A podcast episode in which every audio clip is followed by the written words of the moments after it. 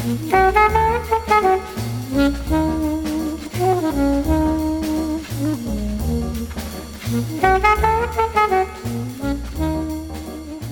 everybody, and welcome to the 243rd episode of MTG Fast Finance, the podcast that still stands, as should we all, with the movement to end racial injustice and defund police services in favor of more effective options. We also like fair and free elections, so definitely get out there and vote this fall, especially if you're in the US of A. MTG Fast Finance is your weekly podcast covering the world of Magic the Gathering finance, collection management, and speculation.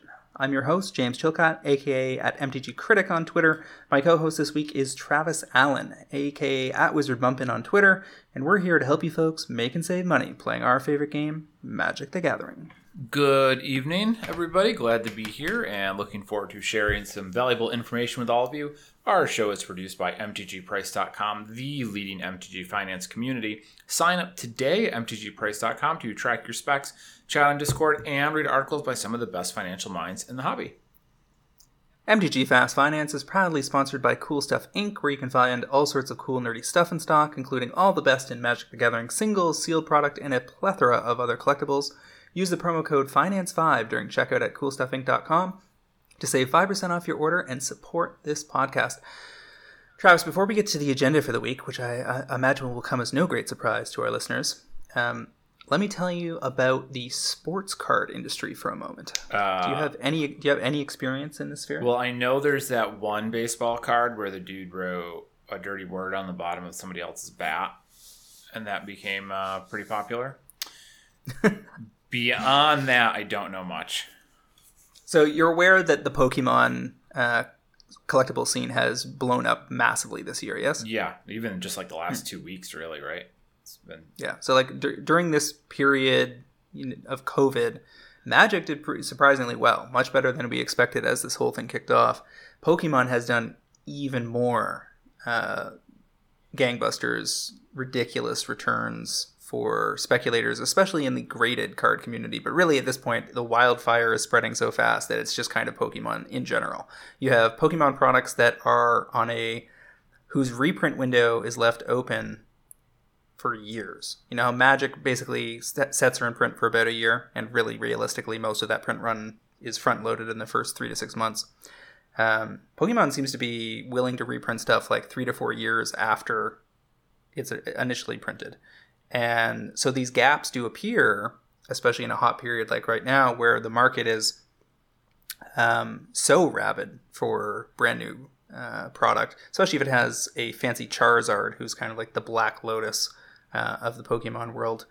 Um, and there are fancy new Charizards that are being put in, you know, intermittently into products, and those products tend to do better than the other ones. So anyway, there are gaps that you can drive a truck through where you can, you know, flip a forty dollar box or fifty dollar box for a hundred for a while, and then they put some more in the market, and the market buys it back up, and then eventually somebody gets caught with the hot potato. But looking into all of that over the last few weeks led me into looking into what's going on in the sports card uh, industry because that one, like comics in the mid '90s, died, you know, fast and furious after overprinting themselves into oblivion. Oh man, that But was it's- uh, a deluge of sports cards. I remember when I was young in elementary school, they were it was such a huge thing. And then like I remember I was interested in X Men cards, and you could get you know boxes of X Men cards were I don't know forty or fifty bucks or something, and I you could you would like go and see boxes of sports cards were like ten dollars. They were like so much cheaper, and I was as a child confused as to what was going on. Yeah, so coming out of that era, both comics and sports cards take a hit that lasts for a long, long time. And from a speculation perspective, a lot of that lower, you know, low level to mid level activity kind of fades out of existence as people get burned real hard. Now that's not to say that there aren't still there hasn't been still appreciation in, you know, the top of of that hobby. You know, things like Michael Jordan rookies 86 87 Fleer have shown strong returns over time, but have accelerated like very very hard in in the last year or so. And it kind of it seems like it started like six, seven, eight years ago when the hobby realized that they should be headed on, into the premium side of things, and instead of overprinting themselves into you know a complete clusterfuck, they would put out really limited print run stuff. and try to leverage exceedingly expensive booster boxes. Fast forward to 2020, and you have products that are 300 600 1000 1400 2000 dollars i think there's a $3000 box out there $2000 And then- MSRP. Or- Yes. Or whatever, you know, if they Yes. have an MSRP. Yes, MSRP. But a lot of this stuff doesn't end up going for that. So, for instance, I think the most popular, one of the most popular uh, vehicles or products for this has been the um, Panini Prism series, Silver Prism series for basketball. And I think MSRP on those boxes is supposed to be something like 250. And they do a thing where there's packs that they put out at like Walmart and Target. Um, and then there is hobby boxes which have better pull rates but are more expensive um, to get the like super premium stuff because what they do is they have some cards are like numbered one of 50 one of 100 one of 200 and the they have this fairly innovative actually um, card type where they have swatches of the jersey of the player in question that are literally sandwiched in the middle of the card and there's a little window box so you can see it. And then they will put a signature label on them, and ostensibly they send these out to the players. And if you believe the hype, the players sign them themselves. And so you have these very rare inserts of, you know, you can get a rookie who goes on to be one of the top 25 players of all time. And if you have his signature jersey insert card from his rookie year, you could be in a real, real sweet position in 10 or 20 years. At least this is the logic that they're using. The thing is, it's people have been talking about uh, this year about how the the the foray into premium product for Magic seems to, in some ways, be an echo of what has been going on in sports cards, which is part of why I went went over to see what was going on. And after digesting about 20 year 20 hours of YouTube videos, it became clear to me that people that are complaining about the, you know, plus minus 20% ish situation with most uh, collector booster boxes really need to go spend some time in sports cards and see how ridiculous things are over there. Their products are straight up lottery tickets. You can go out buy a thousand dollar box and you see these like 18 year olds on YouTube doing this. They like scratch together some money and go buy this box so that they can try to kickstart their YouTube channel by getting people excited with opening it. And they do a box cracking and they pull out like $200 worth of cards in a thousand dollar box Ugh. and your your odds uh there are there is a situation by in which you pull you know 2000 or 3000 or even a $6000 card out of your $1000 box but it's pretty rare Right. Right. It's got and yet still you have these prism boxes that were msrp last year for whatever 250 or 300 now going for five six seven eight hundred dollars on ebay and they're like sold out all over the place you can't find product like i everywhere i checked in toronto was sold out for last year's set Mhm. and so yeah the compare comparatively both pokemon and sports cards look pretty rough and much more gambling uh, problematic from the perspective of is this gambling than magic does? Because magic inherently has utility. Um, you, you people would say well yeah you play your pokemon cards too but actually not really. Most of the stuff that's worth money in pokemon is not because it's a good card in the game.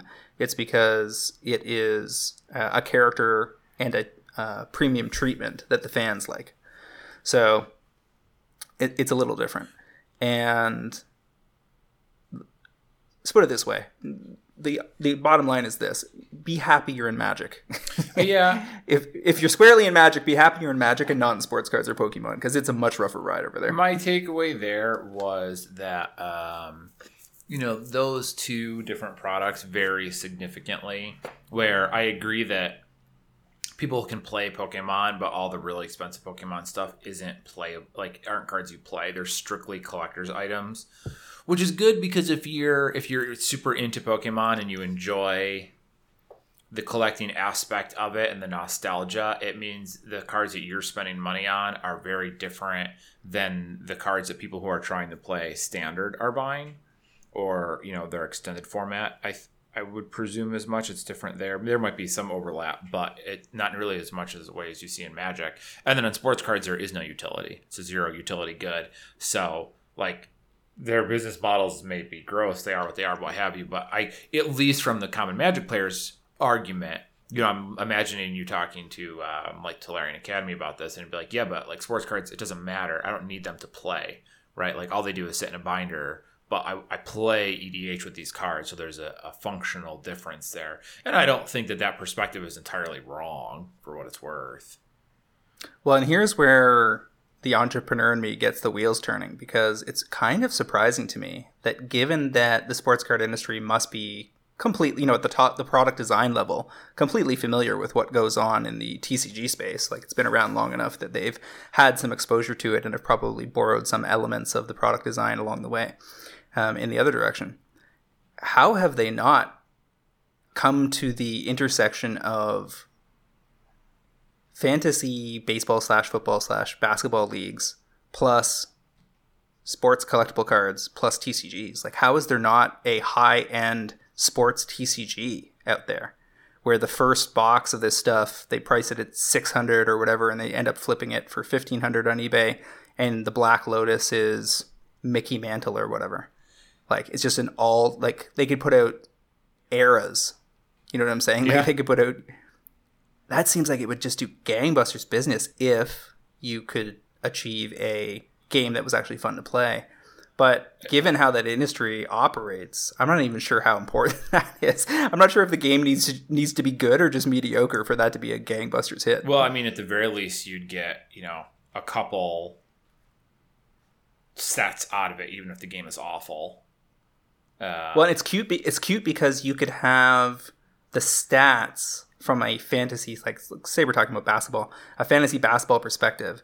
You could get Michael Jordan ninety three versus Michael Jordan ninety six, and you're stuck with the stats that, that how good the stats for that player were in that year. yeah, And so pulling the player in certain years would be more exciting to add to your all-time greats team that you're trying to put together. And then if the inserts have individual serial numbers on them or whatever, you could register ownership of those things. You could transfer that ownership digital, digitally. You could put it into an app and let people play in the app as well. Like there's a lot of fuel there for a pretty hot product. Oh yeah, yeah. I mean, it's even the. I think the real way to go with it, off the top of my head, knowing what I know about fantasy sports, uh, which is uh, suffice to say insufficient.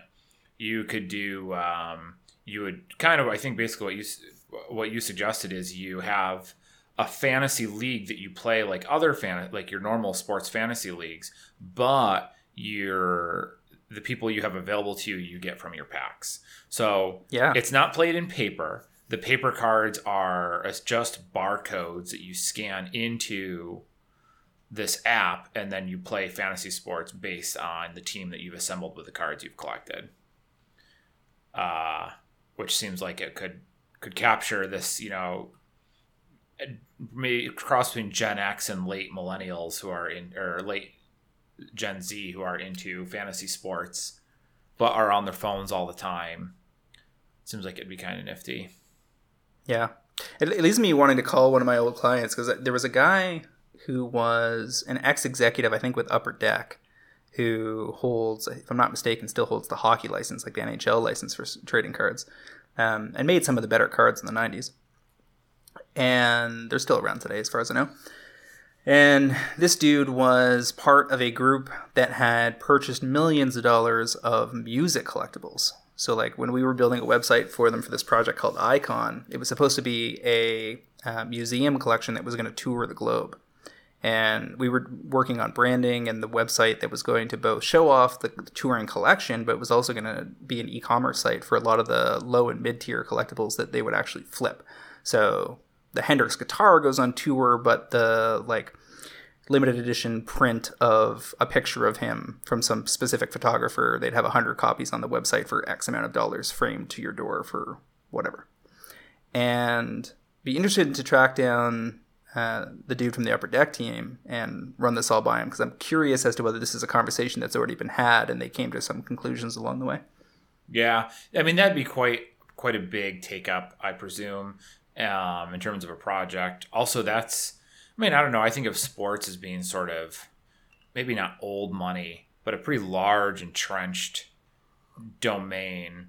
Uh, perhaps they're less likely to lean into these sort of newer features Well, I mean, apparently one of the one of the things that's uh, of note in the sports card market is that basketball kind of leads the way now, whereas 30, 40 years ago it was definitely baseball. Yeah.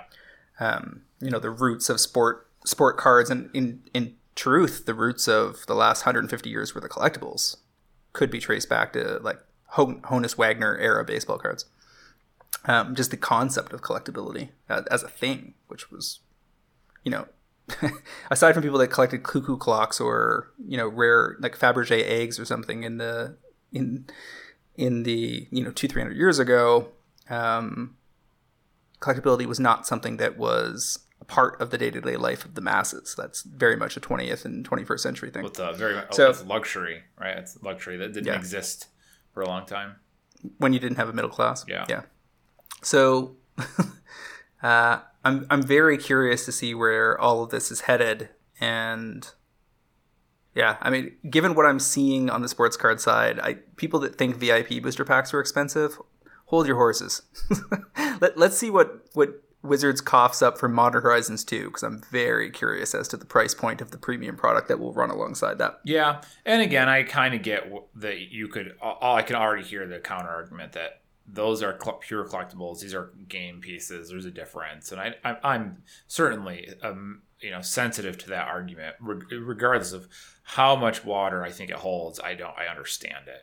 Uh, so something to be in mind. all, all true, but we also all have to be cognizant of the fact that if this game was was really primarily about play, like utility, then it probably would have collapsed this year. The the fact that it has survived as as hardly as it has during a period where nobody can really play face to face suggests that the col- collector side of this hobby has been completely underestimated. Oh well, uh, yeah. I mean, I think Wizards. You know, we've talked about this the last couple years. Wizards seems to be pushing more towards whales than not. So I don't think there's any argument that the collectability is a an important feature. But I think of Magic as like you know maybe it's somewhere in like the 50-50 or the 60-40 range, whereas baseball cards is just straight up 100-0.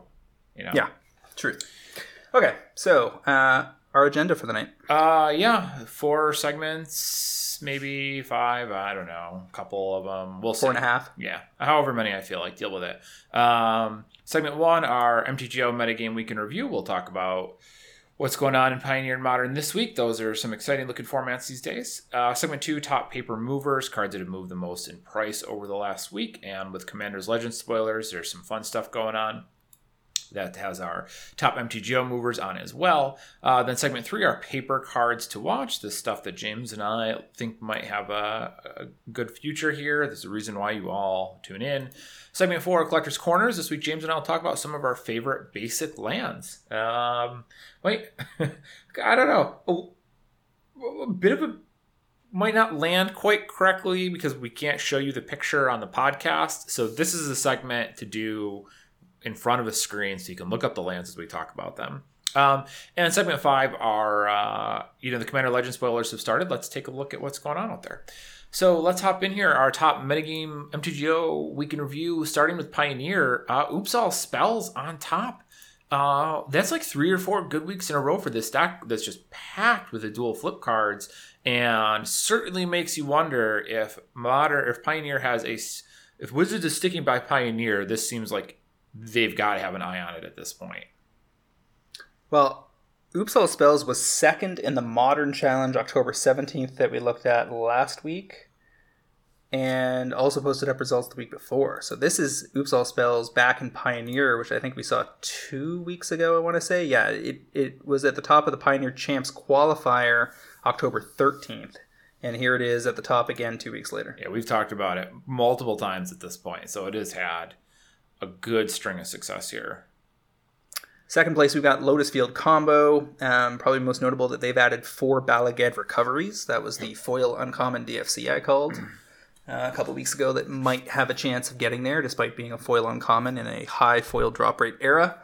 Um, we have seen a couple of foil uncommons per set uh, break out, things like Mystical Dispute and Noxious Grasp, and I think there's a pretty solid chance that Balagad is one of those. Mono Black Aggro in third, Sultai Control in fourth, notably running 3 Uro for Shark Typhoon, Typhoon just being everywhere that blue is in, in these two formats. Blue White Spirits in fifth, Lotus Field Combo again in sixth, also running the Bala Geds, but uh, three copies instead of four. And then a four color Omnath Reclamation list in seventh, three Omnath, three Uro, three Shark Typhoon, and four Wilderness Reclamation. I wish we were playing in paper. These the way these formats look right now would be making folks so much money. Yeah, I have. Uh, to, I, I Go ahead. This is a cool. This is these are cool looking formats. These are cool looking decks. I can honestly say I would be trying to play both Oops All spells and like the four color Omnath builds because I love me some land drops. Uh, I, I like Teamer. I like putting lands into play. I like being that guy. So there's some cool stuff going on in this format. And I mean, I wasn't really playing a lot of modern even before. Uh, like just getting to stores to play games of Magic has been difficult for a while, but uh, it does look pretty cool. So maybe at some point.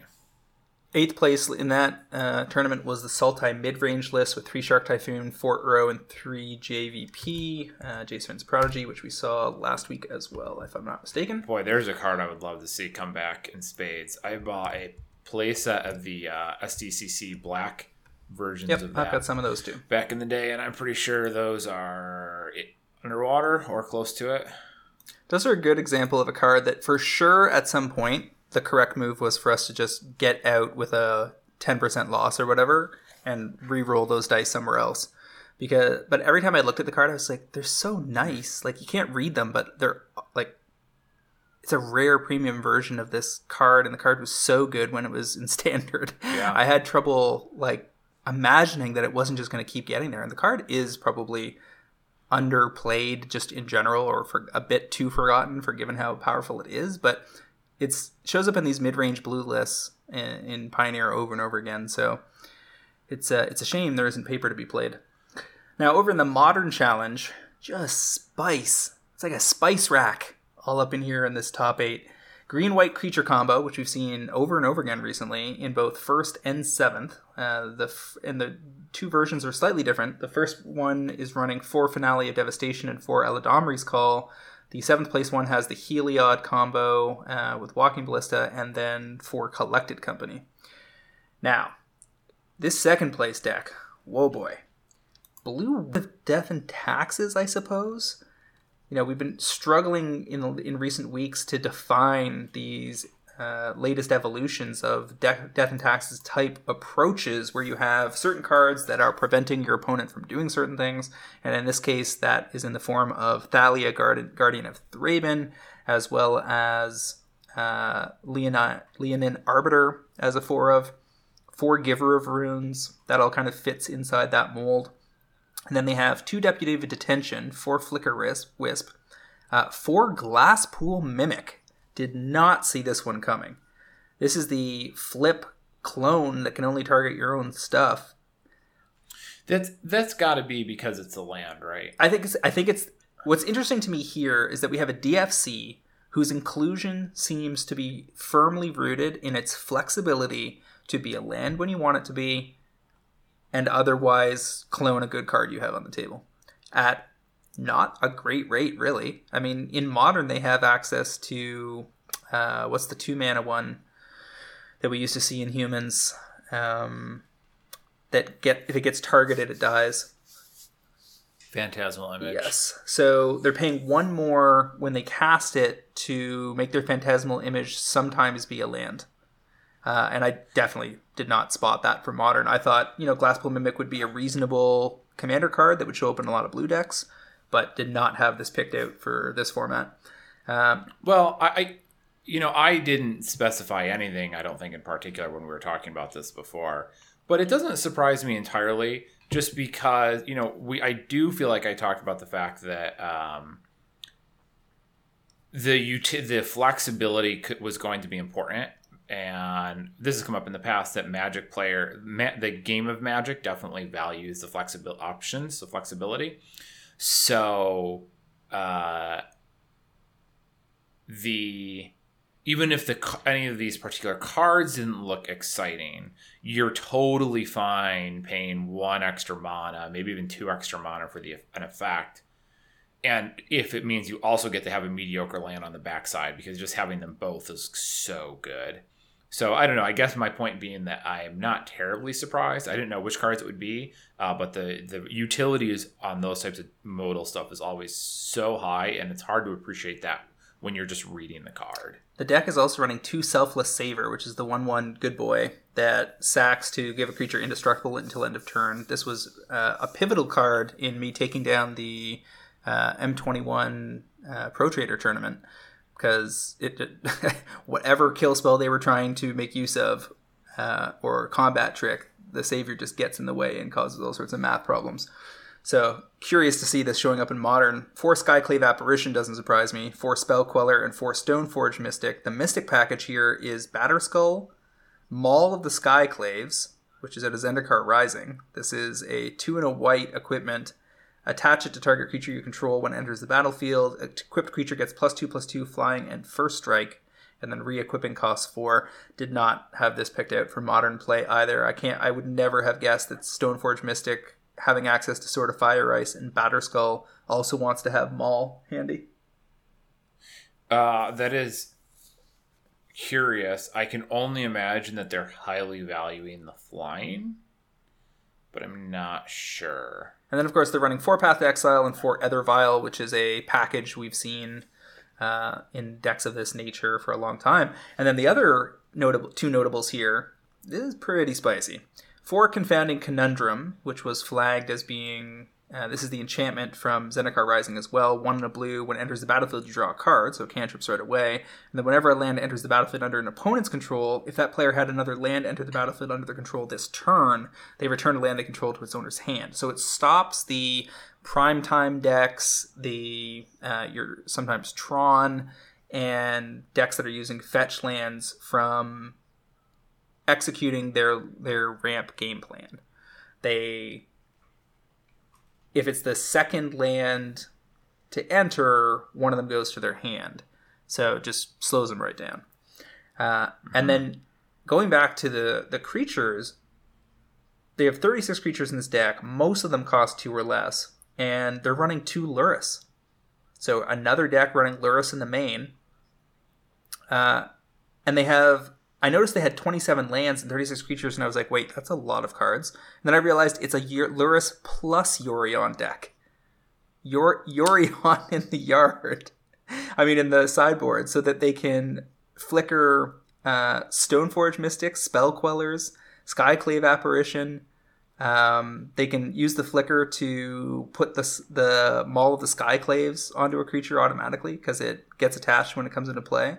The Glasspool Mimic can be reset, uh, and the Flicker Wisps and Deputies of Detention can go off again. It also flickers the Confounding Conundrum to draw you another card.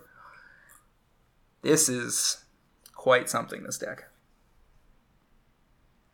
Uh, yeah, that's some. There's a lot of meta choices in there. I think mm-hmm. um, that are definitely cute to see, but I would be reluctant to to, to pin uh, format expertise on any of that. It's pretty funny though that years and years of how dare you run 61 cards in your deck is just being thrown right out the window for Yorion over and over again in multiple formats. Yeah, yeah, man, and to think they added three mana to the cost of these things. Mm-hmm. Pretty wild. All right, so that was that second place deck, which really blew my mind. Third place is uh, a blast from the past. We haven't seen this one in a while. As foretold, as it existed more or less a year and a half ago.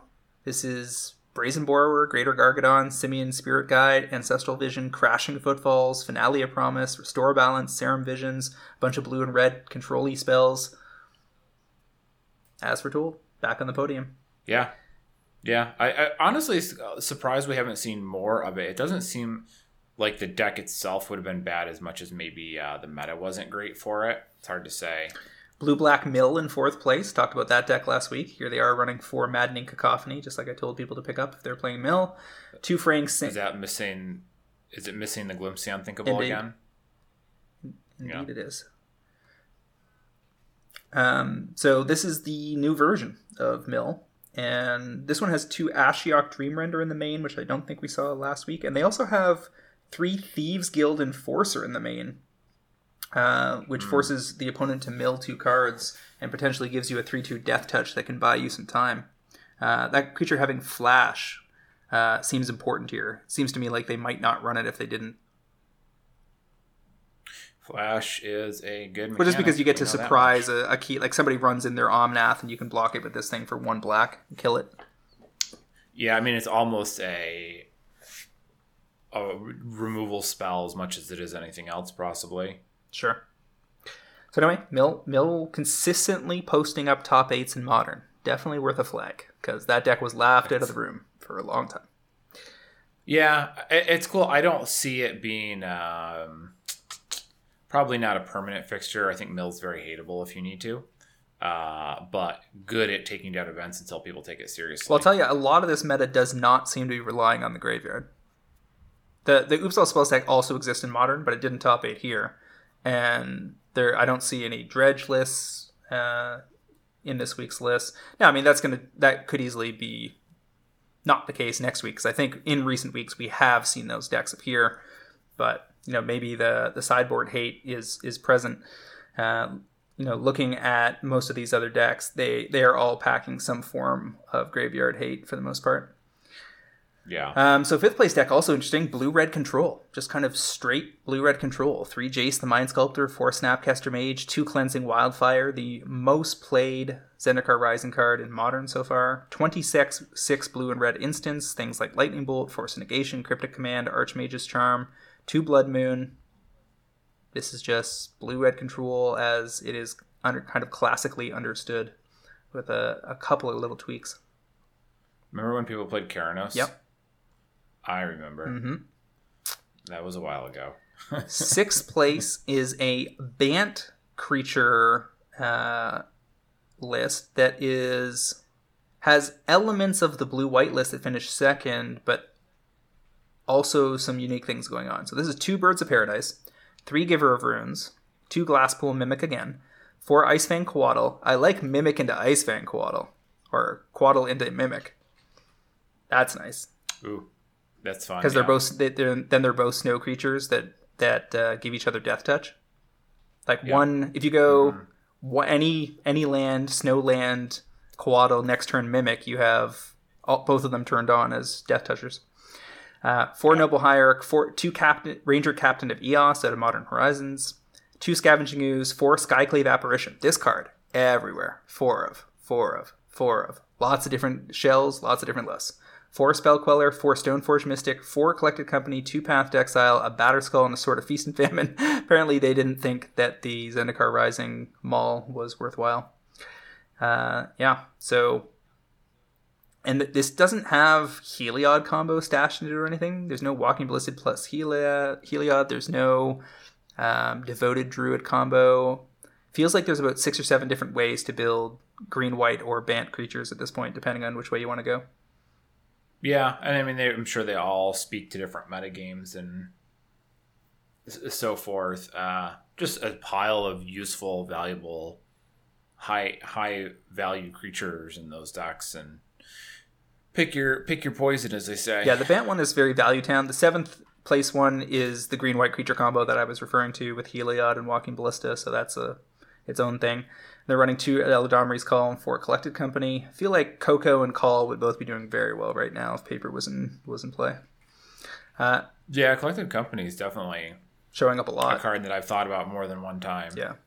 And then eighth place here we have the green white prime time uh, build that has 30 land, also using Eladamri's Call, Path to Exile, and then 21 creatures. You got a Yasharn in there from Zendikar Rising. Uh, people can't pay life or sacrifice non-land permanents to cast spells or activate abilities, which basically shuts off fetch lands. That's cute. And four Dryad of the Elysian Grove, of course.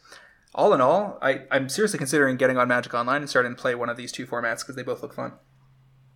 Yeah, yeah. If you, if you're in the market, uh, they don't both do seem amusing. Um, and uh, I wonder what the prices on these are to actually build them. I think I want to play the blue white thing because the Lurrus plus Yorion angles on top of everything else that deck is doing seems like it would take a little while to get boring. Uh, yeah, definitely. Probably a lot to learn with that deck. A lot of interactions to find. Any deck with flicker effects is going to have a lot of uh, a lot of toys. This deck does not look expensive on Magic Online. A lot of this stuff has to be pretty cheap. Hmm. I'll have to look this one up on on uh, Goldfish and see what it's going for. Um, Yeah. all right, so moving on to the top paper movers of the week. All sorts of action, a lot of it uh, related to the Commander Legend reveals, both the uh, legal and illegal ones. Um, start of the list here, we've got Oko Thief of Crowns borderless foils from Eldraine uh, going from 120 to 180. Keep in mind that this was a cast pick by me back in May of 2020 at, I think, $80, maybe 60 have to double check on that. But we also had Cardius call it four weeks ago on cast, and both of those predictions have come true. We now now it looks very reasonable to unload these cards north of 180 and get out clean. Oh yeah, the Okos are, are looking good here. Uh, I've got a pile of them, a pile, a handful, a playset maybe, and I'm now thinking like I should uh, should dig those out and see what my options are because I don't know if I want to be saddled with them too much longer, Yeah. depending on how things get. Getting in go. and out in a year, if you if you bought you know the 60 to 80 dollar range is pretty good. It looks like my call in May was 60 to 100 because I originally picked up my copies I think closer to 80 or 90 and it would have been mid fall last year and I'm pretty sure the discussion around that was like when I first called it was this thing is just doing so well everywhere. But asterisk it could easily get banned and fall. And indeed that's what happened. It was too good. It did get banned in multiple formats. It did fall. But by May, they were sitting around at 60, but it looked like they were draining out. And give it a few more months, and they're gone. So, Well, the difference was that we were like, this card could be too good and get banned, but we didn't think it was going to happen in a month or whatever time frame it was. Right? It was so fast. It was like, oh, okay, we were right, but we were too right. I, I think we were pretty sure Standard and Pioneer were real risks. I think we thought it would probably survive in Modern, but it didn't. Yeah. Uh, tur- turns out it doesn't matter because just EDH Legacy, Vintage, and Cube has been enough to drain this thing out. I wonder if people think it's going to get unbanned. Find that hard to believe. Uh, If there's that contingent. I mean, that may that can always be an element of the speculation, um, but I think it's just like it's, it's like when Jace the Mind Sculptor was banned, but was still relatively expensive. Yeah, there does seem to be. I mean, we've seen this multiple times with these like multi-format planeswalkers and cards that are very, very powerful. That even if they get banned everywhere irrelevant, they still end up uh, climbing back price wise. This next one uh, almost ended up was second place this week. Uh, almost ended up the Pro Trader pick of the week. Elves of Deep Shadow out of Ravnica, the foils going from 16 to 25. It's in thousands and thousands of decks on EDHREC. I think it's 14,000 or something, tons of them. And um,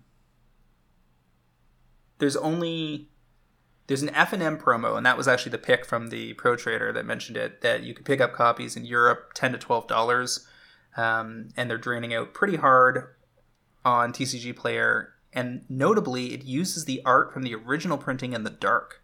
That's the first printing of the card. So an FNM promo using the dark art, that's about as safe from a reprint as I can imagine. Yeah, I, I can definitely see Elves of Deep Shadow coming back. Even, I mean, honestly, in Commander's Legends, it seems reasonable. But I also agree that it is highly unlikely you're going to get the same uh, art back. Um, yeah, that old art of that woman Yeah. just looking out at the viewer. I mean, it has nothing to do with elves that you would expect. So certainly, basically unreprintable artwork. Yeah, it doesn't fit at all with the with the art direction of the game in modern times. No, and they did update it in the future versions too. So that's if if it didn't get new art, it would definitely get that art. Yeah, it looks like yes, almost sixteen thousand decks on EDHREC. So, uh, seems very reasonable to be snapping off some of those F and M copies in Europe. Yeah, there's like way too many Birds of Paradise Llanowar Elves that get played in EDH in general. I think, uh, but people play it, so the card goes up in price, even if even if they shouldn't. Maybe it's more CDH stuff, more useful there.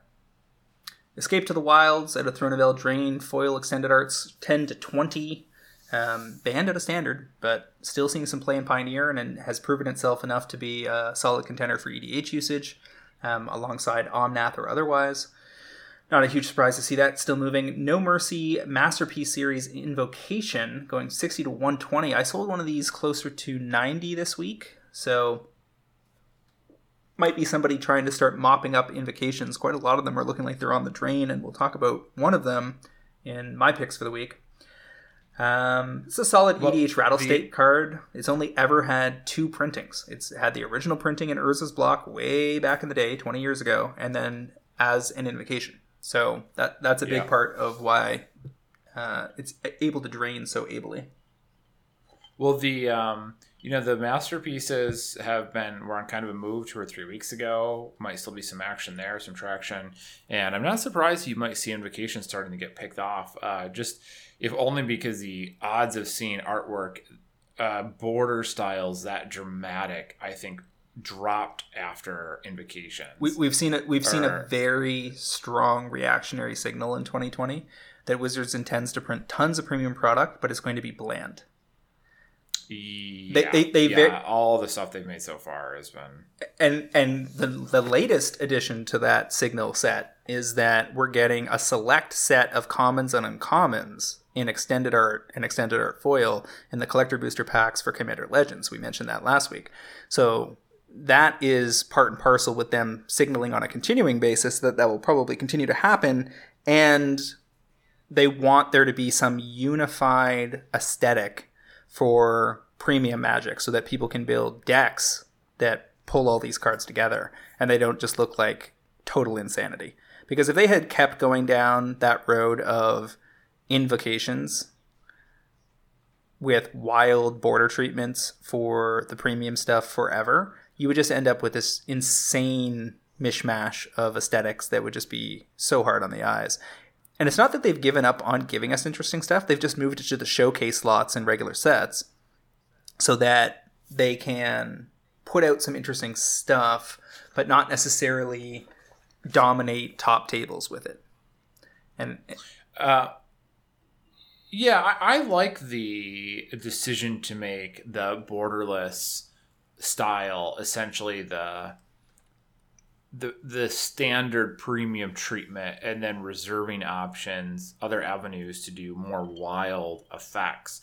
Um, but so far they haven't leaned into that right? Like if we had any showcase cards where the borders or not showcase uh secret layer cards where the borders have been wild or has it all been artwork off the top of my head i think it's mostly just been I think you're right. I mean, there's definitely some room for them to play with that. They they should be making some secret layers along the way here that look a lot less like regular magic cards.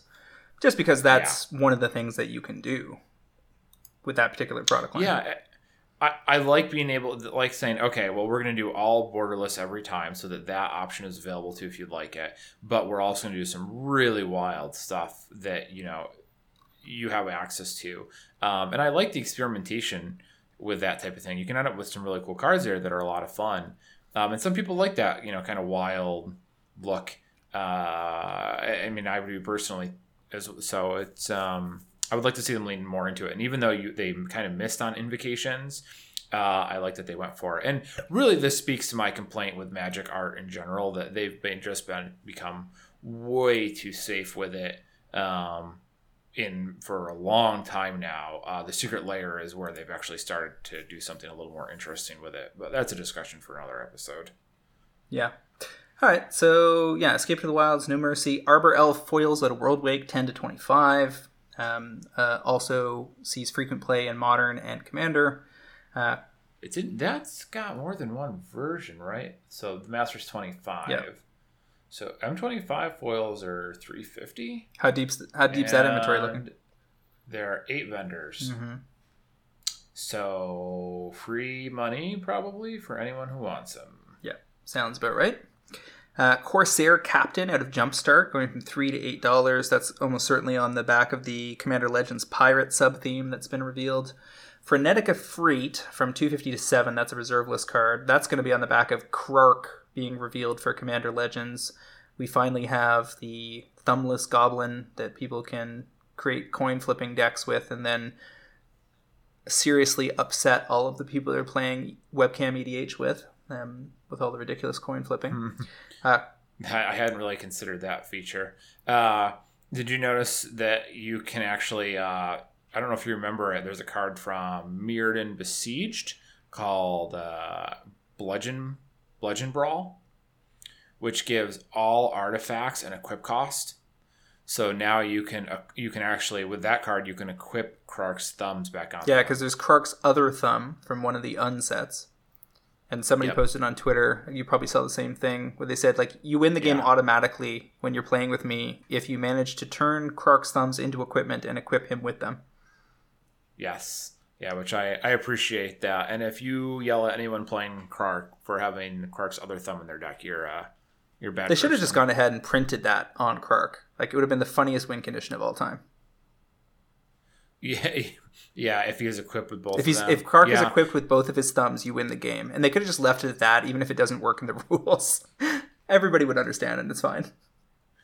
Yeah, I mean, people would. The the biggest problem with that is people would be trying to figure out how to how, like wait, how do you were supposed to equip it, and then realize there's not a lot of options. I think it's totally okay if the game has some weird inside jokes like that. Yeah, and I, I I'm I'm agree with you, especially in Commander Legends. Like that seems if you're going to do it anywhere in Black Border, that's the place to do it. Admiral Beckett Brass out of Ixalan, a dollar to four dollars. Also, pirate sub theme uh, nonsense.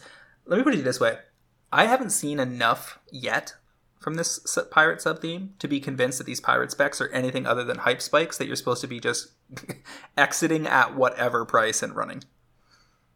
Oh yeah, yeah. I, I think that that goes almost without saying, but it's what we do, so we have to say it. These are like yes, they're they're fine.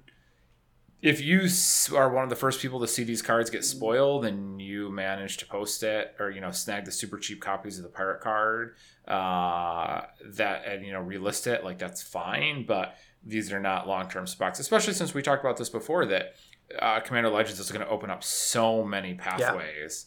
Uh, you don't want to get stuck trying to hope that Pirates is the one that people like. Definitely.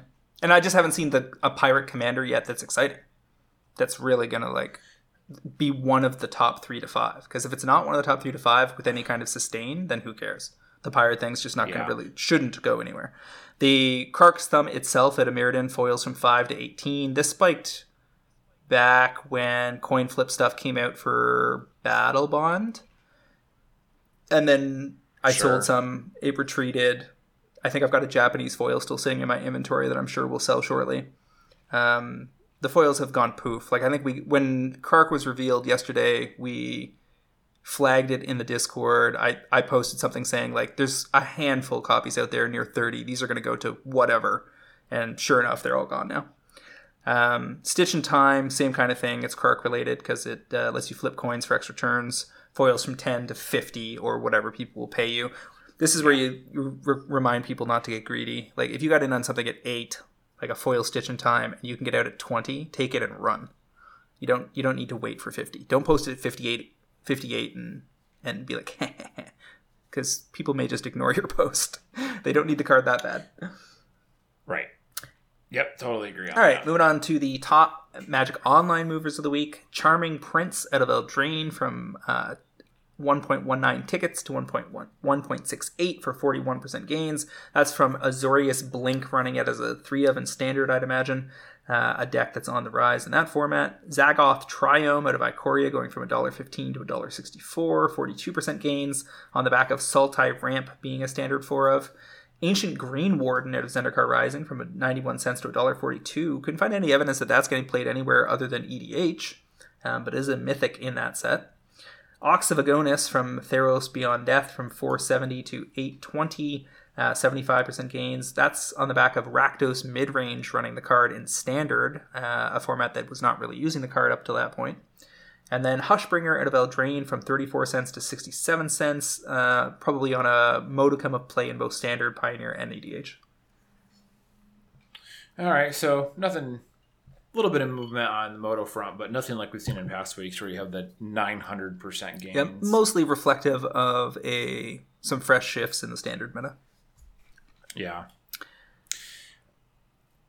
Okay, so wow, blow through seg- segment two and two B there pretty good, and I think I think uh, there's a couple cards in my head that we'll probably see show up in the numbers next week. Uh, Mar- oh God, was there any Maralen of the Mornsong? It's not Marilyn. Uh, It's Marilyn? Uh, Ma- it is Marilyn. It is Marilyn. Like uh, I can't wait to see the first Klug altar of, or it's like Marilyn Monroe or something. Um, Maralen of the Mornsong combos with the new black card that w- that showed up. So I'm sure we'll see this on next week numbers and one or two other cards that basically popped today. Yeah. So so Commander Legends definitely moving some cardboard. yeah, and I don't think we're done at all. There's plenty more to come from that set. Yeah. All right. So uh, segment three are paper cards to watch. Uh, Commander Legends in full swing. How have you been approaching this? All right, so this is a pick, an echo pick. Echo pick is where James picks something early. It doesn't go anywhere for a while, and then he mentions it again. We've been down this road. Thassa's Oracle, non-foil, extended arts, ten to twelve dollars to twenty. Called almost made almost exactly the same call in January on a six to twelve month horizon, except now the ramp is much steeper and the clock is ticking. So you could have waited till now. If I got you in early, apologies, but it's not it's not, not going to steer you too wrong because this card is still seeing play all over the place. It's a it ends up comboing with a, like one to two new cards per set. It seems like, and there are always going to be new ways to abuse this for as long as it is possible to abuse it. CZDH play in significant quantity. It saw a lot of Pioneer play before they hated it out of the format with bans. But I have every confidence that you will continue to see versions of decks end up running Oracle in constructed formats for some time to come. I feel like I'm having deja vu. Oh, called January. Yeah. Yeah. Yeah. It's uh, it continues to be a very good card. Um, continues to see a lot of play. I can't I can't fathom seeing it again anytime soon. It's ostensibly still in print. It just came out last January. yeah, man, was it that recently? 2020 is the longest year last, ever. Last last January in tw- last January 2019. No, in 2020. right? Really? That was this? No, yeah, I guess that's true. My It's God. still it's still in standard. It's not even past its first year in standard. Oh man, I've lost all sense of time. We were talking about this the other day. We're like, I read a date that says November 2019, and I think it was three months ago. Yep. But at the same time, we think of something that happened in January, and it's like that's another lifetime ago. Yeah, so I, I own copies of this. I own foils of this. I've sold some along the way when it was doing really well in Pioneer. Now I'm sitting on some. I'm sure that I'm going to get my exit. I don't know if it's three months or six months from now, maybe even nine months from now, but I'm very confident that Extended Art Thassa's Oracles are a card you want in your inventory. You're just playing chicken with the ramp at this point. Yes, yeah, I think overall you're in good shape on these. Um, We're down to like 30 listings Sure. on TCG. Nobody has more than three or four copies for the most part. It's onesie twosies. MTG Mint card, uh, big Asian vendor, has eight copies at 14 as the only thing even approximating a wall. And there's just no easy way to source these. They can only come out of Theros Beyond Death collector booster boxes, which don't have uh, tremendous EV. Um, and so people are not super motivated to crack them. But from a collector perspective, those might be some CBs you want to take a look at. There actually are quite a few interesting cards in there. You can pull out Uros, you can pull out Kroxas, you can pull out Thassa's Oracles, you can pull out um, uh, Nyxbloom Ancient, You can pull out the foil Nyx lands, of course. You get uh, one of those in every pack, which is a nice, you know, one to two to three dollar boost, depending on which one you pick. Um, and the Shadowspear is in there. Heliod is probably going to get places eventually. Thassa is a good EDH card long term. Set is it's not that bad. It's pretty good actually. Underworld Breach, um, despite being banned in Pioneer. So yeah, Thassa's Oracle extended Yeah. arts. just yeah, it's uh, definitely a solid, a, a pretty reasonable box of stuff to crack. Even though the one I cracked was. There, there are some like one of the things about opening collector boosters is you have to get used to opening dollar or two dollar premium cards, like or fifty cent premium cards. And it's funny because some of, sometimes that stuff gets there later. Now, now your average rare isn't going to. I, I still have issues with the fact that we're getting extended art foils of all of the rares. I think a case could be made that you could make them less rare per card and curate that list. Um, Uh, I I think I I'm actually okay with it because you if their goal is to be able to give players consistent access and consistent treatment, then trying to play the game of deciding which cards are um, going to be good and need it and which cards don't. Like I don't trust Wizards to play that game, and I don't think they trust themselves. So like I guess I'm okay with just doing it to all the rares because it means no matter which ones end up being good, you have that available to you. I, I could also see them combining the list with collector boosters. Um, anyway, we can get into some formulation variations maybe as a topic of the of the day down the road. Um, suffice it to say for now that st- every once in a while something like uh, Enter the Wilds is going to go from a dollar to what is it now twenty. Those were dirt dirt cheap when they first came out in Eldraine, before mm-hmm, Omnath mm-hmm. reared his terrible head. Yep. Uh, okay, so sorry, escape to the wilds, me, uh, not enter the wilds. Your first yeah. pick, sir. First pick. So I am looking at the Commander Legends cards, not trying to decide how to proceed.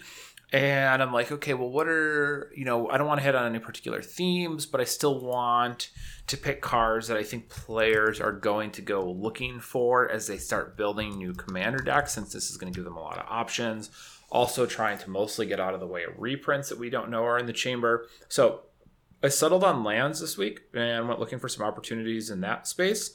Um, I might have some different, some other ideas once Commander Legend spoilers wrap and I know what's not there, but I thought these seemed like a good place to go. So I will uh, kick off this week with Pack Foil Urborg, Tomb of Yawgmoth looking at copies from Magic 2015, most likely, they're floating around $30. So Urborg is in uh, just under 50,000 EDHREC decks. It's a constant top card in mana bases. Uh, the planar chaos foils are $75 with the same art. The UMA pack foils, there are two copies and they're like 37 and 40. The UMA box topper is $120. Uh, so that means the M15 pack foil is the cheapest and also the most available with a whopping 10 copies or so on TCG right now. Uh, I don't see Urborg sneaking into Commander Legends at this point. Uh, that is still possible, so just be aware. Um, but I, it, you know, it doesn't seem like it's going to get get you here. Uh, but as long as it gets through Commander Legends here unscathed, I think these are going to creep from 30 up to 50 or 60 bucks as it continues to uh, to be a very popular card in the format. There's also the from the Vault Realms copy, but nobody likes those. Yeah, I'm just looking through the various options here. The thing about Urborg is that it could show up on the list pretty easily, but those aren't foil, at least so far. Um, it could show up in Modern Horizons 2, but not clear to me that that's a, a, a big priority. Um, you've only got the 2015, the Ultimate Masters, and the Planar Chaos versions. Uh, you also mm-hmm. have the Ultimate, I mean, Ultimate Masters box toppers, which last I checked are hollowed out, if I'm not mistaken. I, I think we're down to like they start at 120. Um, yeah, the price the price is so expensive. Not not a comparable good uh, versus the 2015 versions.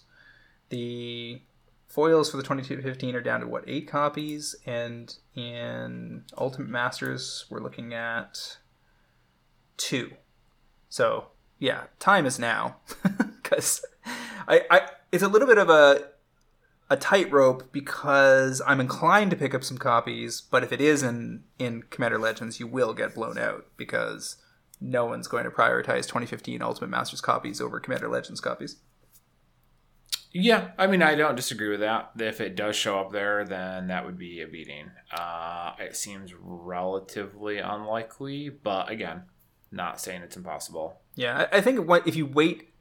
I personally, I am inclined to wait a few days, try to feel it, see if it gets crunched out of the uh, the list, the card list for Commander Legends, just by the alphabet math, and then once it's an all clear signal, then I would feel comfortable grabbing up some. Truth be told, I did not check the number crunch. Uh, I don't not do not know if it's available. I, or not. I don't think it's crunched out. Last I checked, um, but definitely. Were you looking for it specifically? No, but I just don't remember like seeing No, I wasn't looking for it specifically. So I I I would only have flagged it if somebody mentioned uh, its current status in the Discord. So Gotcha. uh, worth whoever's listening to go check that uh, by the time whatever day you happen to be absorbing this content because facts might have changed by then. Uh, my next pick of the week, looking at let's see, how about speaking of masterpiece series invocations, I went looking to see which ones are drained extra hard. And I almost flagged Damnation, but realized I had called that somewhere back down the road and it was set up for a win. Um, very few Invocation Damnations left. It's actually one of the invocations that looks pretty great. There's a lot of black and gold in the art, with Nicol Bolas in the art, uh, damning a bunch of poor Amonkhet citizens. And the black invocations with their black and gold match it perfectly, so there's no color clashing going on the whole thing works better than the average invocation by by a long mile, and consequently they're draining down pretty low. Judge Foil damnations that we called a ways back, uh, maybe six months ago, are also setting up for a very good position. I think I picked up a bunch of those from Card Kingdom on buy list, uh, exit at forty bucks value or something, and they're going to be eighty to one hundred shortly. Um, so that's all looking pretty good. So I went to see what other invocations are drained low enough that they seem like a reasonable play. I came up with aggravated assault. Uh, Put a confidence level of this at, at a nine. You can pick them up around twenty five dollars, but the trick is you got to get them in the EU because they're drained down on TCG in the fifty to sixty dollar range already, but they're plentiful at about twenty euros on card market. This is straight arbitrage because this card is sixty five hundred decks in EDHREC. It's CK buy list backed at thirty dollars cash, thirty nine dollars credit. So picking them up at 25 in Europe is a complete no-brainer. I like aggravated assault. This card is very cool, and I think I own a couple of these. Specifically, the invocate the yeah invocation copies. I think I grabbed them when they were dirt cheap. I, I want to say that this is a pick from way back, and it might be pretty far because the only copy I could find in my inventory that I own is a misprint copy, an invocation misprint, mind you, that I picked up on Facebook for $48 apparently in November 2017, and it's been sitting in my EDH box ever since. And this thing has a, a person's thumbprint from the factory imprinted on the card in gold ink. So I would Huh. imagine this is probably going to go for at least 100 to 150 when I resell it. Yeah, what? I've never seen a thumbprint on a card before, That's wild. let alone on a masterpiece. Yeah, that's funny. But when when the dude was selling it to me, I think they were 20 bucks or something on TCG. So he got 48. He was getting a significant misprint premium. Um, everybody wins. But now they are basically sold out under 60. So whole different story. Um, and I should be able to get the same misprint premium again, up over 100. Oh yeah, I bet. So I just checked my history. I bought two of these at uh, sixteen dollars. The invocation. And if you take if you take a look at remaining copies, I think we have something like eight listings left on TCG Player under 60.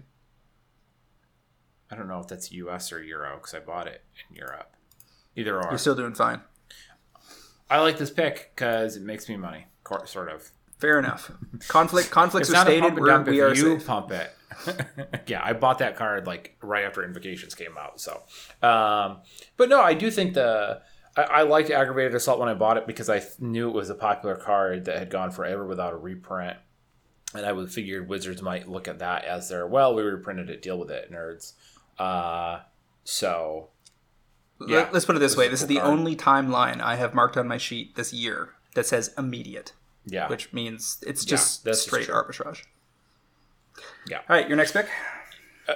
Yeah, so sticking with the lamb theme, uh, we are getting the other half of the Scars and Mirrodin Fastlands and Commander's Legends, uh, which means that my Hinterland Harbor pick is probably very safe from a reprint here. Uh, looking at the foils out of Dominaria, so they are currently $11 or so, 10 to $11. Hinterland Harbor shows up in 35,000 EDHREC decks. It is one of the most popular Simic lands. I think it's like the second or third most popular Simic land out there. There are under five copies of the like two or three other foil printings. There's like a pre-release copy and like a Planeswalker promo pack foil copy. Um, very few of those. I think there's like 15-ish, 20 of the Dominaria ones left. There's not many Theros ones either, and the Theros ones are kind of ugly. So, uh, yeah, pick up pick up these up at eleven dollars. There's a lot of cool rug and Simic cards in Commander Legends. It's a very most popular color combo. Um, I'd be I think if you're getting in at these at ten or eleven, you can probably ride them up to twenty to twenty five bucks. What was the inventory level looking like? Uh, on all of the other copies, it's like under five. It's like two or three vendors. And it's only ever been in Innistrad and Dominaria. Yeah. And the art on the Dominaria version is clearly superior. It's gorgeous, Yeah. actually. Yep. Yeah, I don't know if I, I love this as a spec pick uh, immediately, but the ramp is there. Like, you, you need to sell about 15 copies, and then you get up to about 15, and then you sell another 5, and you're closer to 20. At minimum, as a collector, you know, EDH pickup, get them now, because next reprint, I mean, could be anywhere from within the year to within five years. I don't see this particular set of ran- lands being a huge priority, um, given the attention they've given some other. Uh, you know, we just got a flip dual land cycle. They'll get back around to this, but hard to say when. Yeah, I mean they they revisit these in foil. Like if you look at a lot of the popular lands in Com- in Commander, and you look them up on um, like Scryland, uh, Scryfall. Scryland was my old website. On Scryfall, there are, are usually quite a few copies of them, but very few foil. Which seems like that's probably where this would go. You know, they'll stick it in some arch enemy or some, you know, whatever product. Uh, so you could end up with eight, nine printings and but still only two or three foils. Uh, which is why I like it. And I, I agree. Like, I mean, when you compare it to something like Aggravated Assault, where you can just go buy it for thirty five dollars under TCG low, like, yeah, that's that sure does work. Um, so it's not as sexy as that, but it's a nice kind of thing that you can stash away as you're pick, you know, doing some other shopping that should pay off, uh, probably in the next six ish, six to nine months. Possibly. The real risk with this, with any of these cycles of things that are necessary in key formats and have not been printed in the premium era, is that the next time you see them, they're going to be extended art foils and extended arts. And that stuff will, I believe, take a greater and greater share of the upscale market that used to go to regular foils. And so, for as long as they can dodge a premium treatment, the foils are, are a reasonable hold, pick, spec, flip, whatever. But once they catch it, you're in trouble. And for reference, I would you refer people back to how cheap the foil temples got out of both Theros Beyond Death and Core 21, where you have two or three dollar foil extended art dual lands that see plenty of play in Commander and Cube, and are still dirt dirt cheap just because the EV math forces something to be cheap in all of these sets. Um, so this one is is also a tick-tock waiting game, like hoping that you're going to dodge reprint for long enough to get in and get out. Yeah, yeah, that's that's fine. I think that's the case with a lot of these, honestly.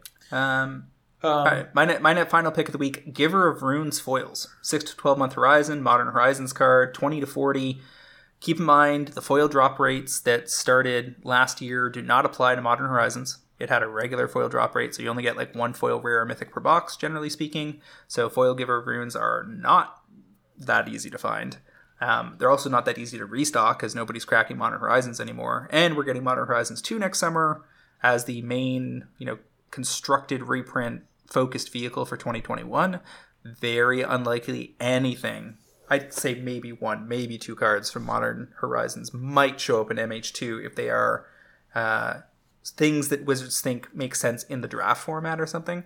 But I don't see Giver of Runes being on that list. And probably the biggest danger to this card would be showing up in a secret layer at some point this year. If they gave us a foil Giver of Runes for International Women's Day next spring or something, uh, I think that's when it is.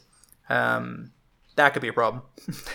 that could certainly run interference, but you might have time to get out. And of course, in the reprint heavy reprints era, you never know when you're going to get stung by one, but many things will dodge that bullet for longer than you think. And we're seeing this card show up all over the place. Uh, it's in 4,700 EDHREC decks, and it's in the top eight of uh, multiple different shells in modern lately, um, including that really cool blue white list that we were talking about earlier. So I think these are going to get there.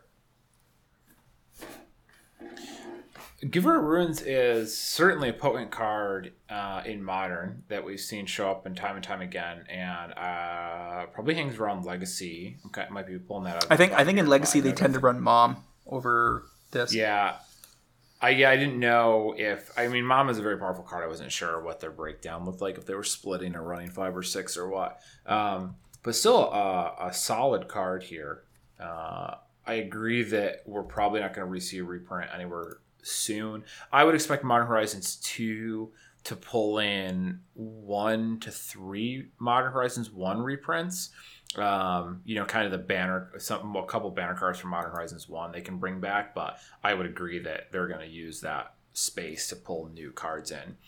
Um, the mod, the EDHREC play is is decent, is decent enough some good modern play. Yeah, I mean, I think your your setup here is pretty solid. Uh, it really, it's just a matter of your. It's a competitive card. Uh, people are going to buy play sets for the most part. Uh, you probably don't have uh, influx of foils anywhere in the near future, so attrition is on your side here. Yeah, I'm looking up the legacy play. It doesn't look like it's really there, but you know what is Skyclave Apparition has a three of in that deck these days. Um, that card is literally everywhere. Um, I, I'm gonna I'm gonna toss out are you done talking about Mother Giver of Runes here? Yeah, so I, I have one more counterpoint for Giver of Runes. It's possible that by the time people get back to Paper Magic, um, you know, the, the meta will have shifted enough in the face of, you know, set after set of powerful new cards that seem to be disrupting, you know, all the way back to modern relatively easily these days. And so if, you know, paper play resumes in nine months or something, it's possible that it never really drains hard enough in, in paper to get there. But um, given that it's got EDH backing, that may not be a big deal. Yeah, I, I, yeah, I mean, modern is going to stick around for a while, so I, I think even if you end up on a two or three year time frame here, um, because of external factors, it's you're probably still safe. Uh, I just want to toss out. I, I, I, I had the tab open. I didn't write it down, but this will be a semi treat for people who listen and other don't just look at the screenshots we post in Discord yeah. after the cast is edited. Um, something to put on your radar, I guess, is uh, wait, what's, what's the exact name of it? Drowned Catacomb, which has like six foil printings. This is the blue black Checkland um, that originated in M10 that cycle with. Uh, oh my god, I'm having trouble remembering these card names. Oh, what were the other ones in that cycle? Oh my god. Well, whatever. It's a blue black checkland. Um, it's got like five or six foils, but none of them really have more than about seven or eight copies. They're all pretty low, and some of them hang around in the eight to ten dollar range, and others are like sixteen and seventeen. So this is not anything you need to rush out to pick up um, which is you know why it's not on my list for this week, but just something to put on your radar. I think some there's some value in here because these are quite popular in EDH, and uh, we don't see any reprints anytime soon. Those foils could get a good bit lower, um, so just just be aware of it. I suppose. Sure, seems reasonable. Pretty spicy uh, pro trader pick this week from A A Iceman two twenty one Glasspool Mimic foil extended arts at $6. Uh, keep in mind that my general target in on a foil rare extended art that looks like it's going to see significant play is usually like eight to ten dollars is pretty fine. When you get down into these like one to six dollar versions, you are betting against the existing knowledge in the market.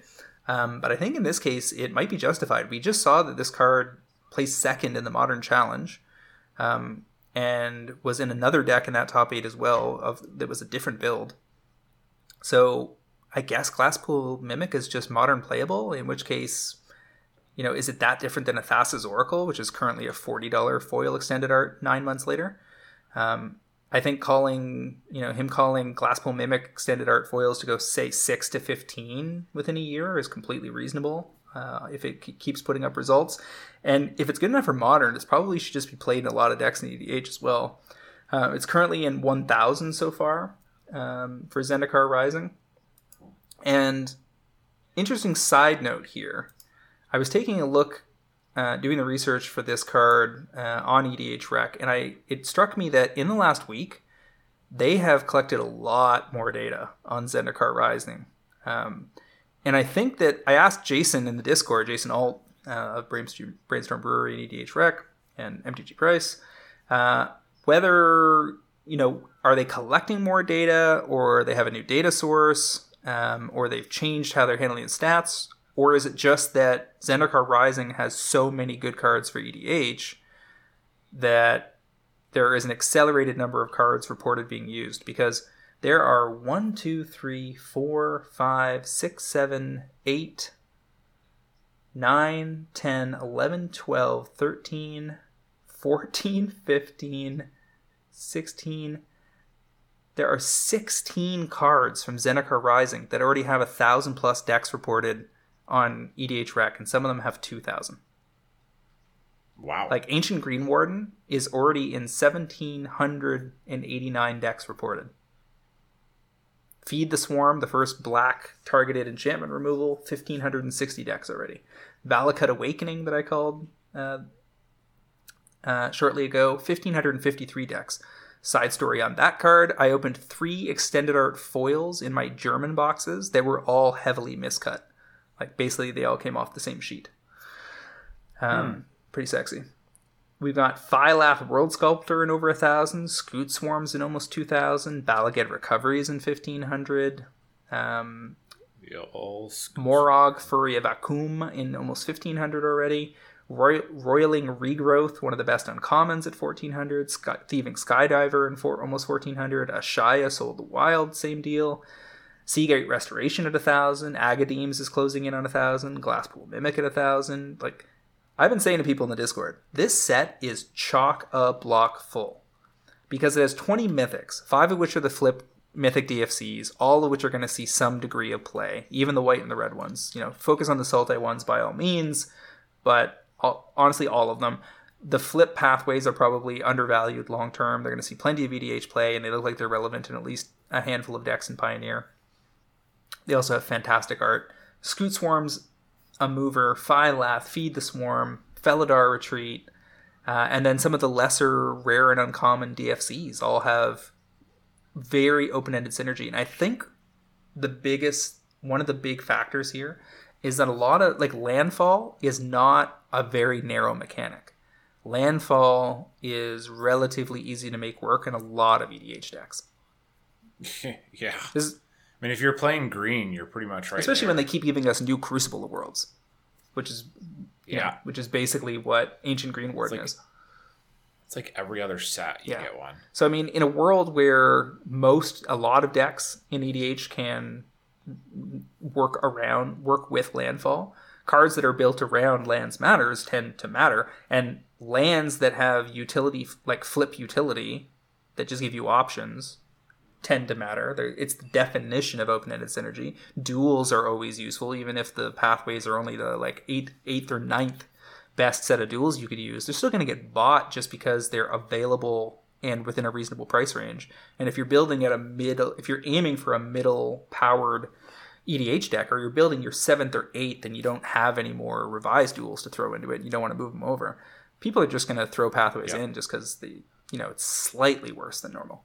So all of this leads me to believe that Zendikar Rising could be one of the deepest sets we've seen since War of the Spark.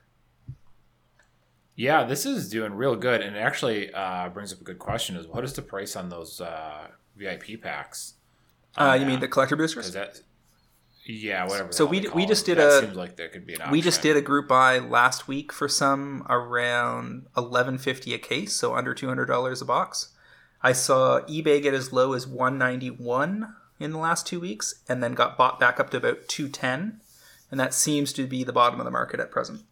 But I could easily, so, I, mean, I can easily see an argument that the Zendikar Rising collector boosters a year out to 18 months are going to be 300 plus. With that level of popularity, uh, it doesn't seem unreasonable. That is a very deep pool of cards. Um, you know, I don't see any of that stuff getting banned in EDH. Really, it's just a bunch of cool stuff. And why and you've got all the dual flip cards and whatnot in there, and you know why pick any one specific when you can just get the sealed product that you know is going to do going to do very well. There's, um, there's a little bit of a drag from the fact that we know we're getting enemy fetches again in Modern Horizons 2. And so there's probably either a foil box topper, aka VIP treatment, or there's an, a foil extended art treatment vis a vis collector booster formulation. Either way, it's basically you know one and the same, and it will, you know, people are would be more prone to chasing, cracking, collecting Zendikar collector boosters if that was not the case. You know, giving them to us again, those those same fetches for the third time in a year, is a lot.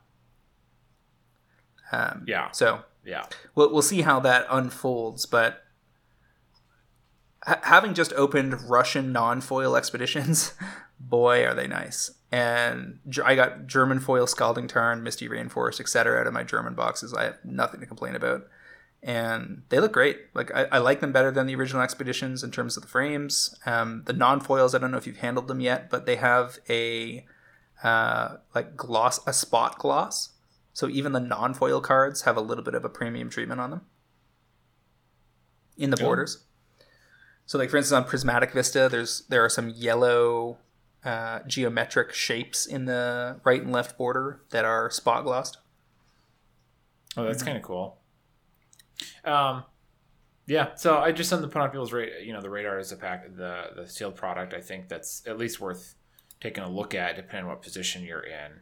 Um, as for Glasspool Mimic itself, I mean, I think all of the the lands here, the dual flip extended arts are probably a reasonable choice and it's just a question of timing the bottom on them really. Like that's that's the only tricky part here if you even care to go that far. the other one that's in a similar position uh is, well in uncommons malakir rebirth but in rares hagra mauling because hagra mauling is the one that oops all spells in both pioneer and modern tends to run as a four of that's the one that says destroy target creature and costs one less if an opponent has all non-basics in play Mm-hmm. So that's probably on the same level as Glasspool Mimic would be my guess. Pretty close sure. to it. It's only in yeah, 540 decks so far in EDHREC, but uh, so I think it's reasonable to say that Glasspool Mimic has the edge so far, but that one can't be too far behind. Yeah, I, it doesn't. It's yes, I would agree that they're probably all pretty fine choices. Um, okay, uh, segment four, our collector's corner, we wanted to talk about some of our favorite basic lands here. Uh, a stable which has filled out really considerably since, oh, about five years ago. Wasn't that long ago that there, you know, you were just picking a, one of four printings from any of the given sets. Obviously, everyone's answer was unhinged, but, you know, would afford $70 islands uh, so you went digging deep in the various sets, but now Wizards has really spoiled us. And here's the thing there are at least 20 pieces of art in Magic's history that have only appeared on regular Magic cards that if you frame all the art at the same size and set it up in a gallery somewhere, many of them would deserve to be on this list and would become there's probably 20 30 40 50 pieces of art in the history of magic that could be debated as the best basics you can run. But i'm just at the point now where there is enough full art versions of lands available that are fantastic that you don't really i prefer that because i think that from table feel perspective especially since i'm playing a lot of webcam edh being able to clearly distinguish a land from something else is very useful at a distance um, so I find that I'm running more full art basics than I was before. Looking at you, Dryad Arbor. yeah, that doesn't hurt. Um, so I'm just going to flag a few here, and maybe we'll double back on. I'm sure people will give us some feedback in the Discord next this week about, you know, what about this, what about that. Maybe we'll bring some of those up, uh, make a list, and bring some of them up further down the road because there are some real classics from you know Mirage and Invasion era and so forth. There are some foil seventh basics that are really nice. Um, but these are just my personal favorites that I find that uh, I've I've made a point of acquiring enough of that I can throw them in decks whenever I want to. First one is the Unstable Island. Um, I actually like it better than the John Avon Unhinged Island. Um, this is the one that it shows the sea in the foreground, and then in the midground there's a small mountain, and in the in the mist in the background there's a much taller peak. It looks gorgeous in non-foil, gorgeous in foil. It has a nice, pleasant sky blue to it that really screams, "I am an island and not some other thing." Um, like this taps for blue, and I think it is a overall more interesting composition than the original John Avon, which was kind of a weird shot out of the side of a Cessna flying over like CIA reconnaissance mission kind of angle. That is like thir- three quarter isometric top down view on an island versus this fully considered portrait of an island that is very clearly designed for uh, a portrait orientation. Um, and I think that matters. Like the, the best card art is going to be when the the destination format is considered. Um, there's a, there's a lot of stuff in Magic where they make really wide kind of classical art and then they try to make it work on Magic cards, and it often things get lost in the translation. And I think the best example of that, as we referred to last week, is the Amonkhet Invocations, where I've said many times the art for that subset is really great. Some of the best art in Magic's history. And it's a shame because you don't really ever get to explore the details of a lot of it because of how small it seemed on those cards. Um, for instance, the Titus Lunter, I believe, Wrath of God art is absolutely stunning but most people have never, you know, ever considered what it actually is depicting because they can't see it on the card. Yeah. The um I do like the unstable islands quite a bit. Uh I I think full art I would agree with you completely that in terms of like sitting at a table what feels good to have in front of you, it's all pretty much always going to be full art lands. They just they they're stark compared to the other cards. They're absolutely saturated with color in a way that the other cards typically aren't. Um, I do like them quite a bit, and they're kind of like my go-to for, uh, you know, I need to fill out some basic slots in my deck, and I don't have enough of whatever else with me, uh, so that works. Um, definitely a fan of those. I think this Unstable Island is quite good. I will deviate from in one regard and say that I think the best land consideration really is uh, full art aside how it looks when you can only see the left third of it because the way players stack their lands you tend to see roughly the left third of the artwork um, so if you have art that really works or that has a lot of color or looks interesting in that sliver versus another card that doesn't, uh, that can make a difference. That it's hard to appreciate until you see it. Um, just a tiny little feature. That's an interesting consideration for sure. Um, so on in terms of foil islands, surprise myself by discovering the full art Foil Island number 271 out of the Zendikar Rising collector boosters. It's funny because with Battle for Zendikar and Zendikar before it, full art basics were such a big deal. And I remember that the full art foil Russian basics that I pulled out of Battle for Zendikar boxes were going for 15, 20, 25 bucks at one point. And, you know, they were underwriting regular boxes by a significant portion but no one made really any. I didn't see anybody talking about these ones from Zendikar Rising, despite the fact that there's a handful that are really good. This number 271 with the Whirlpool in foil, yeah. one of the best foil full art lands ever in Magic, for sure. Looks incredible in hand. And definitely going to be finding reason to put 10 of these in a deck somewhere. Yeah, those are those are nifty. I like those. It's a different design on island with the whirlpool from what we're used to. Uh, but I do like that effect. I think it looks cool. Um, I the border is not my favorite. I actually really hate the way that it curves up at the top and not at the bottom. Um, that lack of symmetry just like hits my eye every time. Uh, but I can accept that that's a, a personal burden. Yeah, I'm not. I'm not super thrilled with that. The way the designer chose to have those borders connect up top either, but I can live with it because the what I like about this island is the focal point is dead center and it has vi- like a lot of dynamic motion going on. Like this vi- is a tremendously effective rendition of a whirlpool, and compared Yeah. to the very cartoony uh, cups in the sky that people were really hot for in a previous incarnation of this subset, uh, I think this is a, a much more uh, much more disconnected from the aesthetic of Zendikar, and therefore a little bit more uh, all-purpose in terms of throwing it into a deck.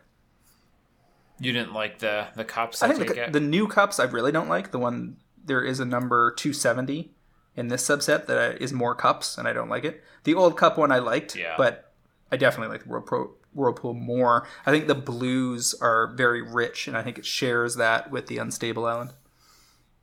yes, a lot of Um, saturation. I, I didn't I didn't love the cups, but I I understood them. I, I, I got it. I got why people liked it. Uh, this is the the whirlpool solid. Um, this I think actually runs afoul of what the comment I was just making. The art is you're absolutely correct. I love the way it's centered and dynamic and deviates from the typical design that you see um, in full art uh, in, in in land representation. But I think if I'm only looking at the left edge of it, it just looks like messy. Yeah, I'm holding my hand up to my monitor. You can't see it. I don't know. It's fine. the, the, the left third rule the left third rule being some kind of strange uh, evolution of the law of thirds in photography it's definitely not something i was expecting to have on the table and i would i might if i was choosing through that lens specifically i'm sure i could come up with something that works within those exact parameters Yeah, and I will say that I don't consider I have not considered my cards from that perspective. I just think of it as like a, oh yeah, this is something that I notice.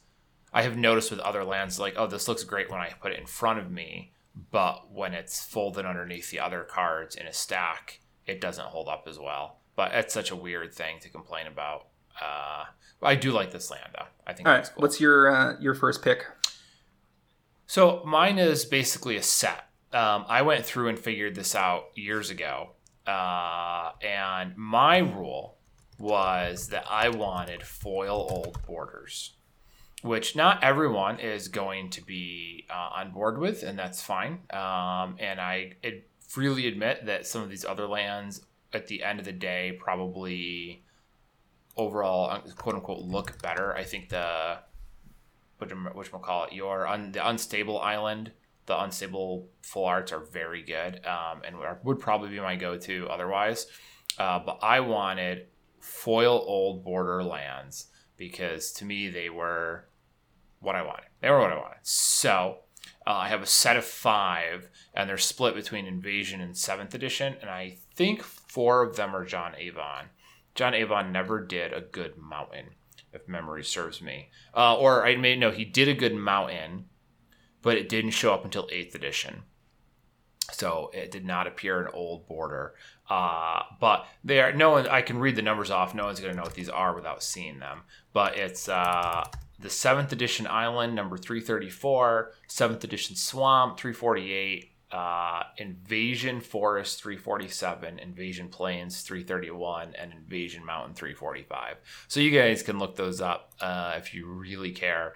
Uh, the prices on these on the non uh, the blue the islands are like 20 bucks now, I think, if they were even in stock. The hmm, swamps or the forests are like 20. The plains and this other one are like 10. And then the mountains are five. But the supply is real low on all of them. Um, and I used to try and grab them onesie, twosies when I was shopping. What was really annoying was back when um, I was buying these, the stores didn't have the uh, set numbers lined up correctly. I don't know if they just didn't, they weren't really bothering to sort them at the time very well. So you'd just have like foil island from invasion and they'd have like 14 copies but you wouldn't know which collector's edition you were getting so i had to email stores to ask them which ones were which and only, i only want this collector's edition um, but i have a set of all of these that i really like and they're my go-to cool basic land but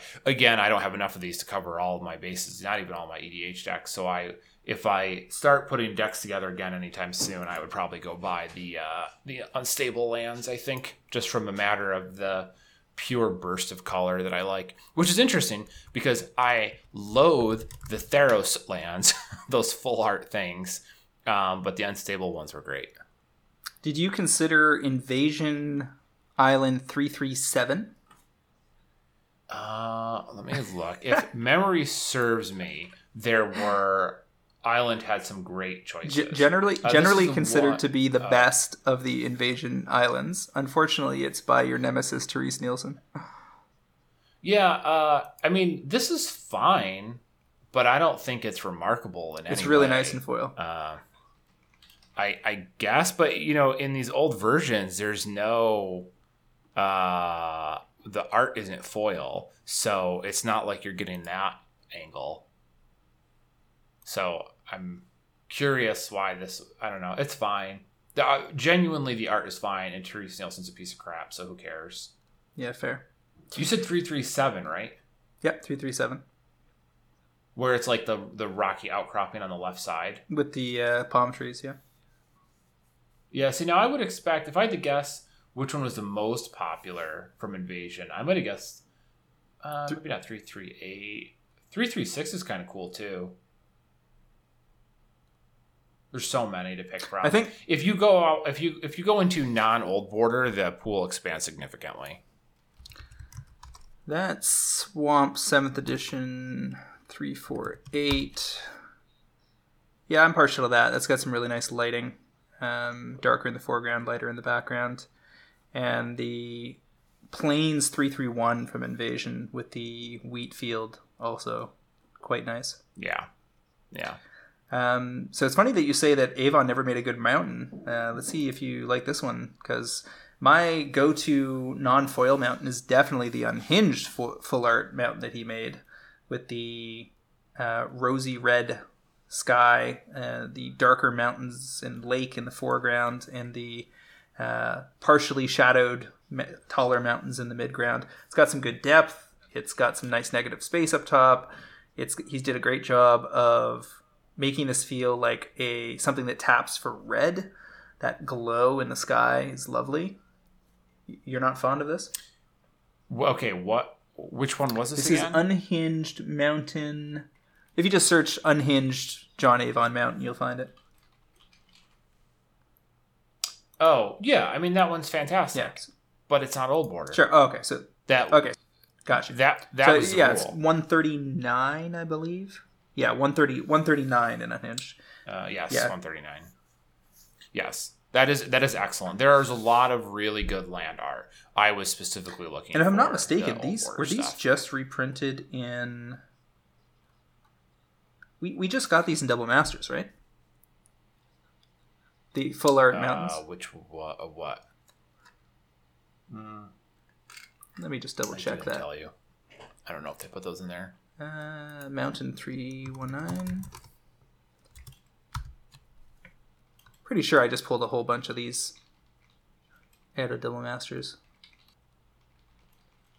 Geez, the way the TCGplayer has their set name lists organized on the left side is uh, pretty confusing right now. They like have it alphabetical, but they have multiple alphabetical lists. Yeah, these were just reprinted in Double Masters, so they're like pretty yeah. cheap right now. I think you can get them about a buck buck a piece, and you know foils are down to three dollars. See no reason to hold off on those. I mean, and same goes. The swamps are also great. Lots of people love this island. As you said, these islands used to be worth a, a mint, and now even the Island Three Seven Five from Double Masters, which is the unhinged Avon reprint, is five bucks, five to six bucks. Oh, okay. I um forgot what I was going to tell you. I think that there's a lot of good options if you are willing to look at uh, if you don't care about border treatments. And given how annoying some of the cool land treatments are or uh, how annoying finding the older stuff is that having something a little newer to, to go with for your random commander decks and what have you is a good idea. Um, because anyone who's got a handful of commander decks and plays, you know, has a com- competitive deck or two, sleeves up and what have you, quickly finds themselves running out of options. And if you're paying $25 a land when you're going that route, it can get really pricey. So having a non foil, uh, you know, cheap basic you can pick up for yourself is uh, pretty much necessary. Yeah. So my my final pick uh, for this collector's corner is another full art mountain from Zendikar Rising. This time number two seven seven, which is decidedly not a mountain in the classical sense, but does have a, especially in foil, a very Inception esque kind of crazy perspective thing going on. Because of course, uh, on Zendikar you have all these floating objects in the sky, and this has this cr- kind of you're seeing this small portion of this much larger uh, panoramic, I imagine, and you're seeing it from a very oblique angle. And this card just looks is a total stunner in foil, and I think you can get them for fifty cents or something right now in TCGplayer. Total no brainer. If you could, you can get you know twenty of them for ten bucks and have your red deck tricked out. Yeah, that is a that is a cool looking card. Um, so I, I agree with you. I, I, I tend to like my lands soaking with color uh, so that they're easily identifiable no matter what they're sitting under or next to. But I think the art in that is quite cool. Very, very dramatic in a way that a lot of the land art isn't. Yeah, I agree that the saturation on the Avon Mountain is much higher. And uh, so, yeah, either or. There's all, all of my options here, and most are so cheap right now that people can hardly go wrong. Yeah. Yep. All right, so that Um, uh, wraps up Collector's Corner. Let's move on to topic of the week: early favorites from Commander Legends. Let's uh, see what stuff jumped out at Travis as he was perusing the now legal uh, set of reveals from content creators over the last couple days. Uh, I mean, I had a similar reaction to pretty much everyone else. That one card, Opposition Agent, seems Silly. busted. um, like it's, it's just I kind of remember reading it and just kind of shaking my head. And I think that this is the type of card that it might be worth snagging the full art foils of this early on, which always feels bad. But like this card, it's hard to imagine building a black deck that you don't want this in. Like it's just such a savage beating against so many people. And what are the odds your opponents are going to have no search effects in their deck? I mean, it's it's, hideous. I, I hate it. I, I'm hoping that Europe doesn't get the memo here, because whatever is going to happen with Thieving Skydiver, extended art foils, which should get cheap in Europe once they finally get their inventory in the next couple weeks. Please let the same thing happen with Opposition Agent, because to me it's the same kind of card, but of an even higher level of general utility, um, or at least has been received as a card that is significantly better. Here's the thing: art in this card, eh, not loving the art. Kind of wish it was different art for a card that we're going to see a lot of play for a while. It's- yeah, this is clearly someone who uh, drew a human face for the first time three weeks ago. It's yeah, it's rough. Uh, And I, I feel bad for uh, saying that if Scott Murphy used his girlfriend or wife for a model, I'm sorry, but he did not do your likeness any favors here. it, well, it's true across the whole. The whole piece just feels rushed to me, and just also not particularly inspired. You know, it's a an agent, a spy um, that's like knocked a guy out in an alley and is like looking at some papers. It's just the most basic rendition of what what could be happening here. And if I'm running art direction at WotC, I would be thinking, okay, which of these cards is likely to see the most play, especially in our new darling format, Commander, and make sure it gets you, order up some fantastic art for it. So let's talk about this card. I think the big thing here with this thing is that it has flash, as Oh, so many of the tell people do. what this do by the by the Yeah, way. two, two and a black for a three-two flash human rogue. You control your opponents while they're searching their libraries. while an opponent is searching their library, they exile each card they find. You may play those cards for as long as they remain exiled, and you may spend mana as though it were mana of any color to cast them. So basically, because it has flash, that makes a big, big difference because you can respond to tutoring effects and um, fetch lands, and so forth, and steal the search, and then rack it up for you to cast or play on your own when you feel like it. The the most savage part of this, I, the the fact that you can play them, is secondary. Like that's almost irrelevant. Someone goes, you know, whatever, tooth and nail, and you just go, oh, actually, those that combo kill you were gonna go get, those cards are just gone from your deck entirely, or uh, they crack, you know, they they search for a couple lands or something um, with whatever effect, and you're just like, no, we're just going to exile those instead. So you just they just lose access to the cards. It's so annoying, and there will be situations where someone pulls off some effect that allows them to search multiple things, and you just exile their damn deck, or a huge swath of their available card pool. Um, like, can you imagine casting this with uh, what is that? That those uh those temptation spells.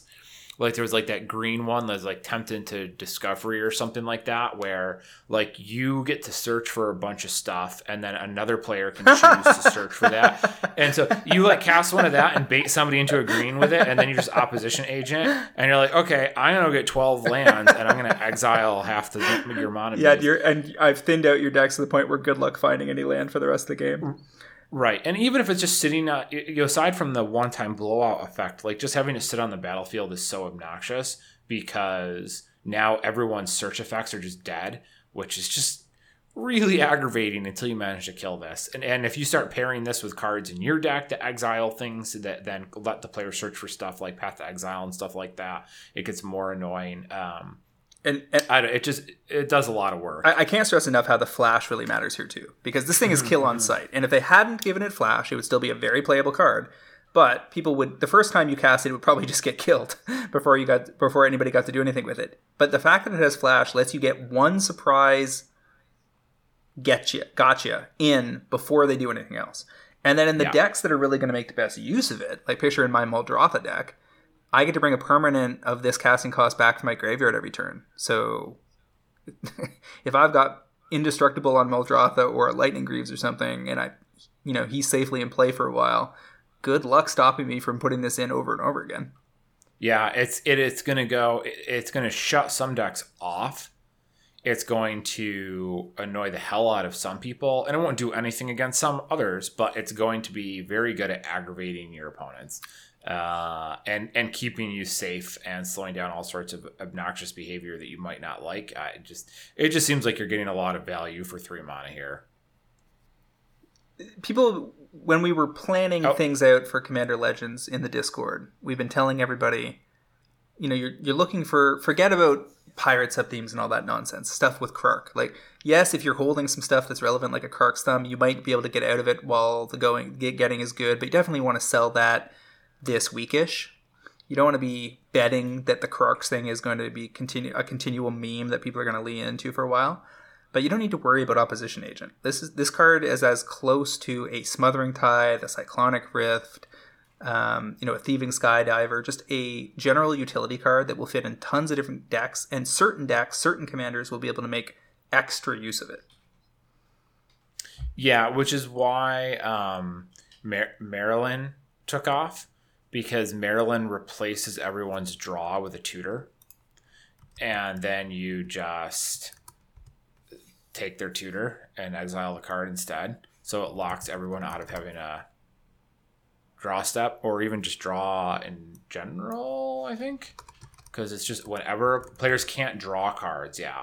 And then instead of drawing, they tutor. So you just take their tutor with it with this opposition agent, and then that's it. Yeah, we're talking about uh, Maralen of the Mornsong. Yeah.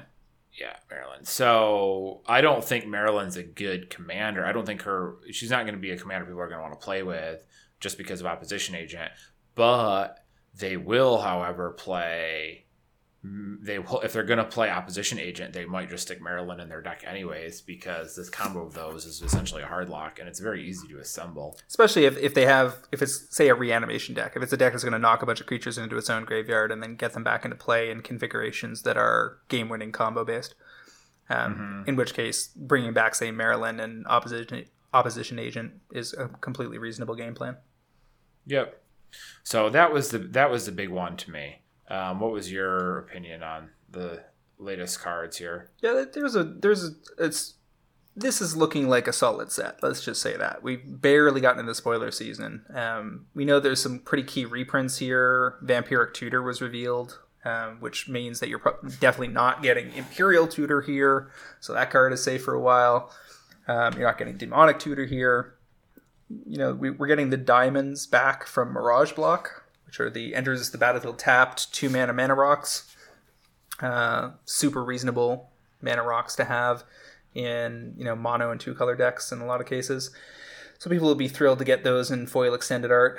Um, Three visits is getting uh, a printing here. Um, a portal card, I believe, if I'm not mistaken. Yeah, Yeah, the some other stuff that jumped out at me. Opposition agent's a big deal. Kodama of the East Tree, looking pretty busted. and can you read that one for our listeners? Yeah, let me just track it down here. The Kodama of the East Tree basically says that when you put a permanent into play and it wasn't as a result of this effect, you get to check your hand, find something with equal or lower casting costs, I believe, and put it into play. So that there's a lot of ways to abuse that card that aren't super um, obvious at first glance. First of all, it doesn't, at least in the translation we've seen so far, and it was revealed in German, so we're not 100%.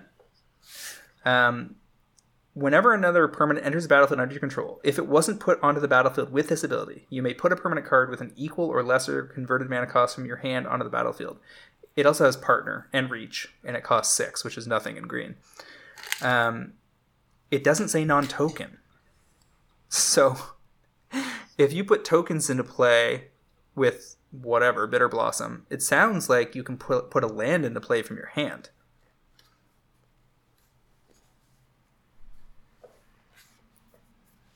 So this does lots of work, and I definitely have questions about you know how many amazing five, six, seven, eight drops in green can exist in this format without them all kind of pushing each other into edge cases. Um, but because we just got a Shia, we just got Ancient Greenwarden, Nyx Bloom Agent, Ancient this year.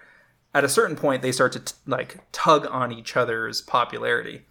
But this is still a very powerful card, and it having partner means this can be your commander with some other random thing from this set, and I'm sure there's going to be so many different ways to abuse that over time.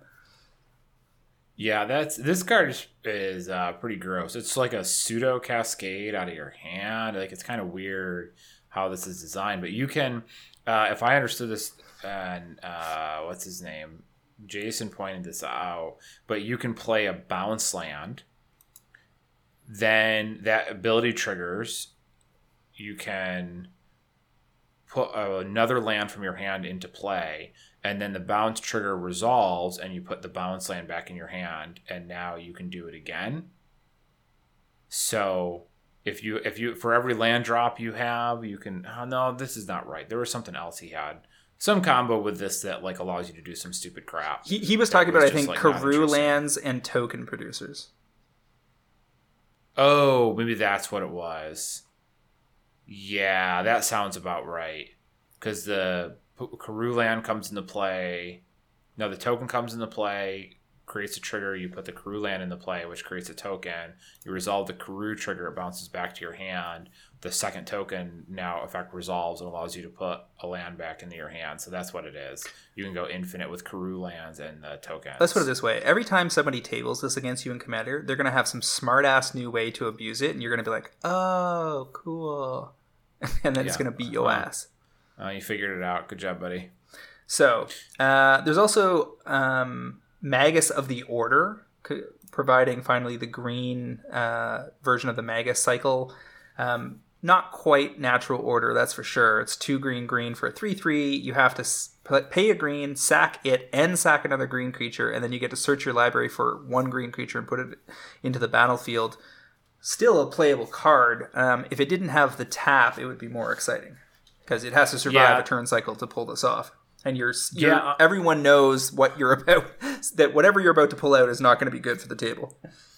This card honestly doesn't seem good to me. And maybe maybe I, I'm. It just seems like this is already power crept. Like this would have been good in uh, like four or five years ago, but already this seems like it is not keeping up with the rest of the format. For And it's what only for a rare- that's supposed to be completing this cycle. Yeah, and it's only a rare, so not no reason Yeah, to be yeah, super su- super excited about chasing it. Uh, in a set that I expect to be pretty heavily opened, uh, assuming that they can sur- solve their supply issues, which is not immediately apparent actually. Um, right. we are looking at Sphinx of the Second Sun is another one of the ones where they got pretty tricky with the wording here to to generate a, a very unique effect. Um, this is the Sphinx for eight. I think it's six and two blue, and after your main phase, you get a new beginning part of your turn. Yeah, at the beginning of your post combat main phase, you get an additional beginning phase after this phase. I'm not sure I knew that there was even that the wording beginning phase even existed, but that includes your untap, upkeep, and draw phase. Draw. Yeah. So you go untap, upkeep, draw, do stuff in your main phase. Then before combat, you get to untap everything No- again, no. Do any upkeep effects, triggers Nope. it in your upkeep, and then draw another Nope. card. No. It's post combat main phase. Oh, okay, after your after your combat. Okay, so right. So you get the start of your turn, main phase, combat, then you're you basically get all of that all over again, minus Start, the second start of your, combat. yeah. Start of your turn, main phase combat. Start of your turn, main phase. No combat. Turns over. Yeah. Yeah. So Um, the the big it's nifty. at, at eight mana, obviously not a big deal, but you're just gonna re you're just gonna dump this in the graveyard and reanimate it. Uh, yeah, I mean, yes. And at which point it's like, yeah, whatever you, what card don't you do that with? You know, um, that threat exists for all these types of cards, but for sure, uh, you know, uh, it's a cool effect. But like Seedborn Muse and those cards are five mana, and they give you the untap, which is mostly what you want out of this, and those give it to you every turn. Sure, but one of those got banned already in EDH. Well, well so right. Uh, I guess my my point is that the power level seems to be on the untapping, and those cost, and the one that's still legal costs five. This costs eight. You get a little more for it, but I don't know. You really have to be making the untap work work for you. I think. That's what Um, I think this card is interesting. I think there are decks that can abuse it. I it's not doesn't have the level of ubiquity versus something like an opposition agent. So I don't see any reason to be chasing this. But if I open one in my collector boosters, I'm sure I will try to find a home for it just because it's a fun little puzzle to solve. And that's smart. Giving EDH players fresh little puzzles to solve in their decks is is what makes it a hobby as much as a game. Yeah, this I think the design on this is much more interesting than something like Opposition Agent. Opposition Agent is just such a a blunt force object, whereas this is like, oh, this is kind of nifty. Like, how can I make use of this to do fun things? Um, and that's always been what EDH is about. So, uh, certainly a more interesting card than some of the other options that we've seen. I guess one of the, the really obvious specs here, uh, alongside Opposition Agent, is that the Battlebond dual land cycle is being completed here. So you're getting fresh five duels that, for sure, whatever their lows are, you go ahead and pick them up because, unlike the expeditions, um, like Luxury Suite and whatever, that are getting their second printing and uh, first premium version, these are getting, you know, first premium, first regular version all at once and they're going to probably get two, three, four years to appreciate in that mode. Yes, yeah. Um, I think the big mythic artifact sucks. He's not interesting. Phyrexian Triniform. Yeah, it's not just not. That's a not nine nine for nine, and when it dies, you create three three three colorless golem artifact creature tokens, and then Encore twelve. You pay twelve, exile the card from your graveyard, and for each opponent, create a token copy that attacks that opponent this turn if able. Of the nine nine, they gain haste, and you sack them at the beginning of the end step. So you basically have a nine nine. When it dies, you get three three threes. Later, you pay twelve. You get say everybody's still in the game. You get three nine nines. Then they die, and then you get nine three threes Yeah. which is fun. Tell me- which is fun. Yeah, it, it it'll be fine at lower power decks, lower power tables where people like build EDH decks out of the cards they own, and somebody just pulls this out of a pile type of thing. Um, it's fine for that, uh, but I don't think that it's particularly good for anyone who plays EDH. For anyone who is able to put whatever most cards they want into an EDH deck, I don't think it's interesting. Uh, I'll, I'll tell you the commander that jumped out at me that I want to play the most so far. Yeah, Liesa Shroud of Dusk.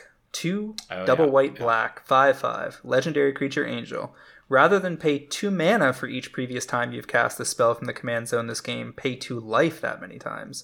Flying life link, whenever a player casts a spell, they lose 2 life. Oh boy. Having just built a Loro and being familiar with all of the uh, ebb and flow, you know, life as cost, life as penalty. When you lose, when when opponents lose, you gain. When they gain, when you gain, they lose, etc., etc.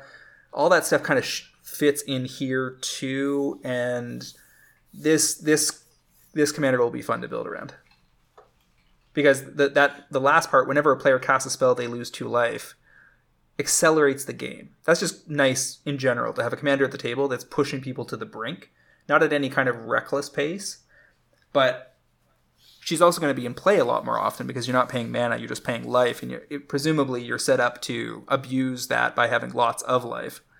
And yeah, this this looks fun. Uh, yeah, I think that's cool. the The tax on that is is potent, um, and it's going to annoy the hell out of everyone at the table because that two life is going to eat people real quick. Um, and being black white plays into some life gain stuff, uh, which means that you can probably pay to put this thing into. You can probably pay five mana for this thing every single time because you can keep your life total quite high. Um, I like the new we uh, Averna Blooming Chaos. It's the rug commander. Well, while you cascade, you may put a land exiled this way onto the battlefield tapped. Like that's just cool. Like I like cascade. I like putting lands into play. This is a fun little card, and it's also doesn't feel like stupidly busted. Um, you know, you kind of have to work a little bit for it, and I've always found Cascade fun, especially in EDH where the uh, variance is even higher. It's a little annoying that she doesn't have Cascade herself. Yeah, yeah, but I, I, yeah, I get you.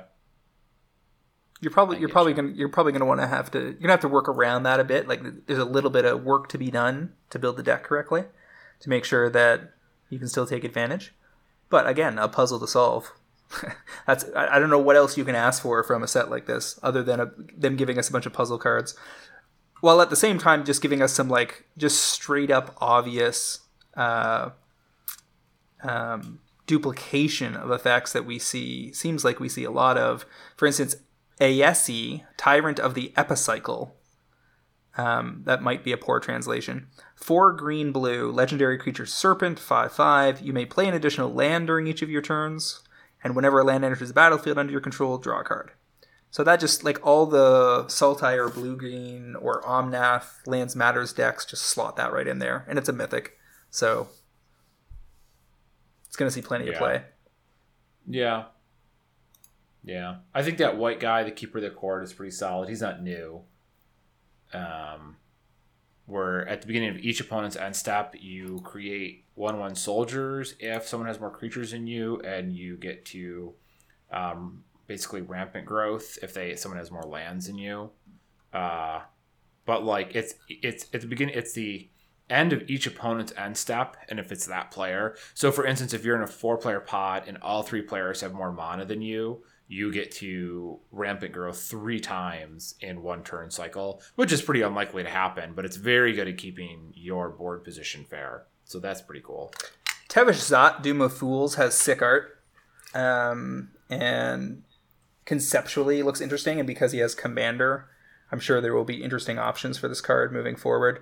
Um, I don't know who I want to partner this with yet, but I'm certainly interested in finding out. Planeswalker for five, four and a black. Uh, plus two, create two zero one black Thrall creature tokens, which is a nice throwback for those of us that were around during Fallen Empires. and Ice Age. Plus one, you may sacrifice another creature or planeswalker. If you do, draw two cards, then draw another card if the sacrificed permanent was a commander. So you can have a partner that he constantly betrays, which is kind of fun. And then minus 10, gain control of all commanders. Put all commanders from the command zone onto, onto the battlefield under your control. That's too fun. Mm-hmm. He's amusing.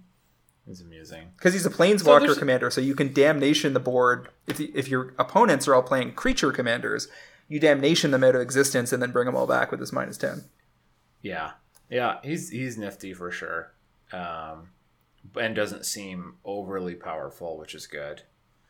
Because, uh, yeah. Um, so, overall, some decent cards here. I think there's definitely some sub themes that are likely to fall a little flat, like the pirates, but certainly some standouts that are going to uh, are going to stand the test of time here.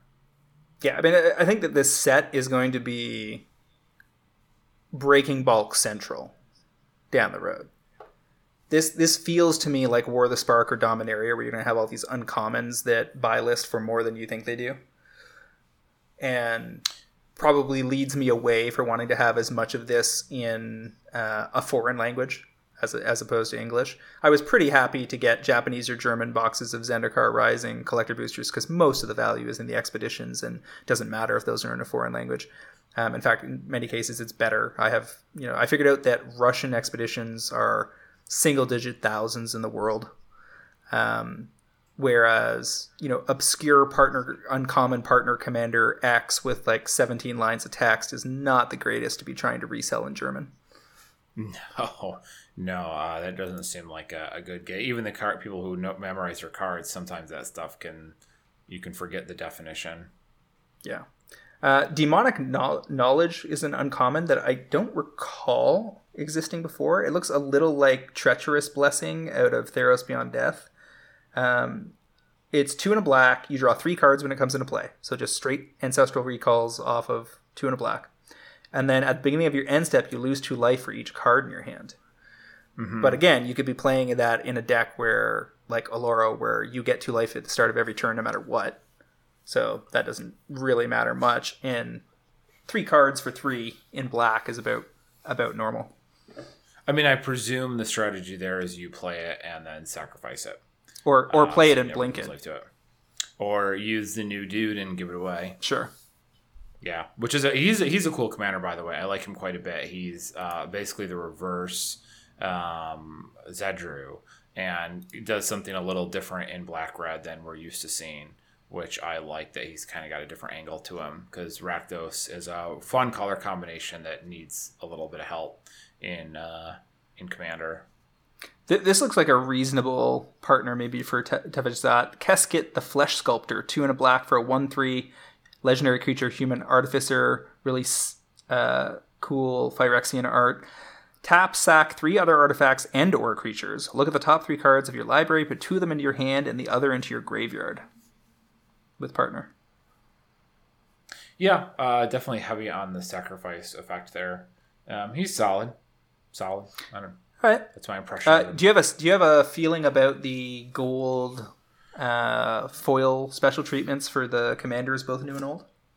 Uh, I mean, I think the video that Gavin showed a while ago was pretty good. Um, I think they look pretty nifty. Do you mean like which one of these do I think is going to take off? No, I'm just mean do you do you are you attracted to this treatment at all? Like, do you feel like you would acquire any for yourself?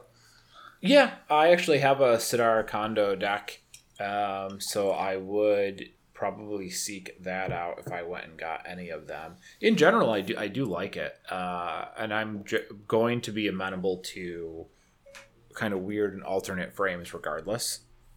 So just the fact that you can get kind of a, a weird, funky treatment is appealing.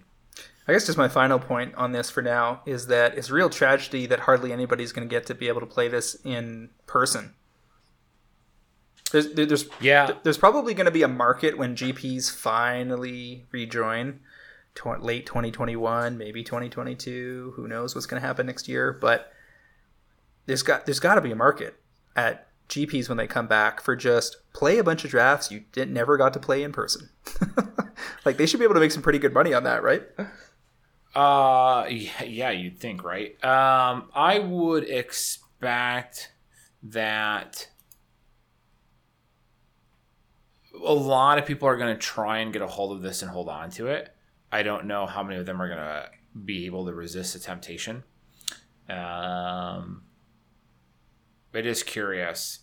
I wonder if we'll see a supply bump on Commander Legends when um, the real rest of the world opens up and suddenly people haul the box or two they bought and stashed out of the closet and then draft it with their friends. Um, the the pull and tug the pull and tug here is that this is not a limited edition set.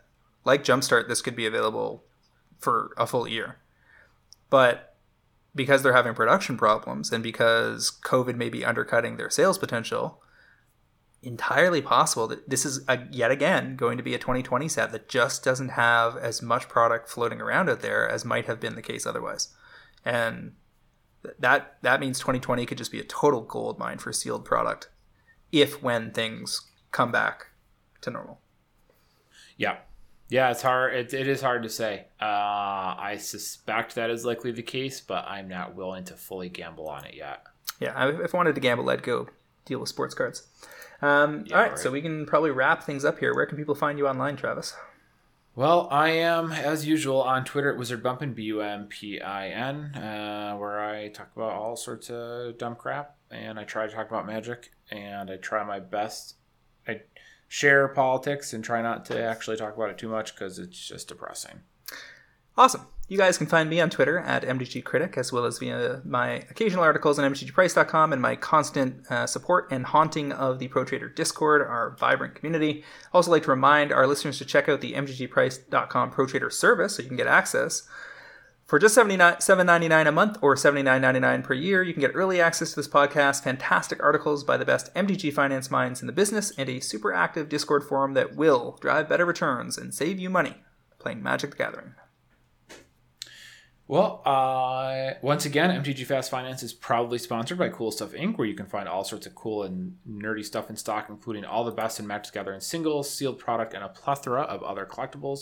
Use the promo code FINANCE5 during checkout at CoolStuffInc.com to save 5% off your order and support this podcast, which brings us to the end of episode 243. Um, I mean, talking about the Collector's Corner is fun all sorts of cool stuff in there we'll be able to look at in the coming weeks. Commanders Legends is shaping up to be a banger. Uh, so we'll see you again next week to do it some more. Thank you, Travis. We'll see you all next week on another episode of MTG Fast Finance. Thank you.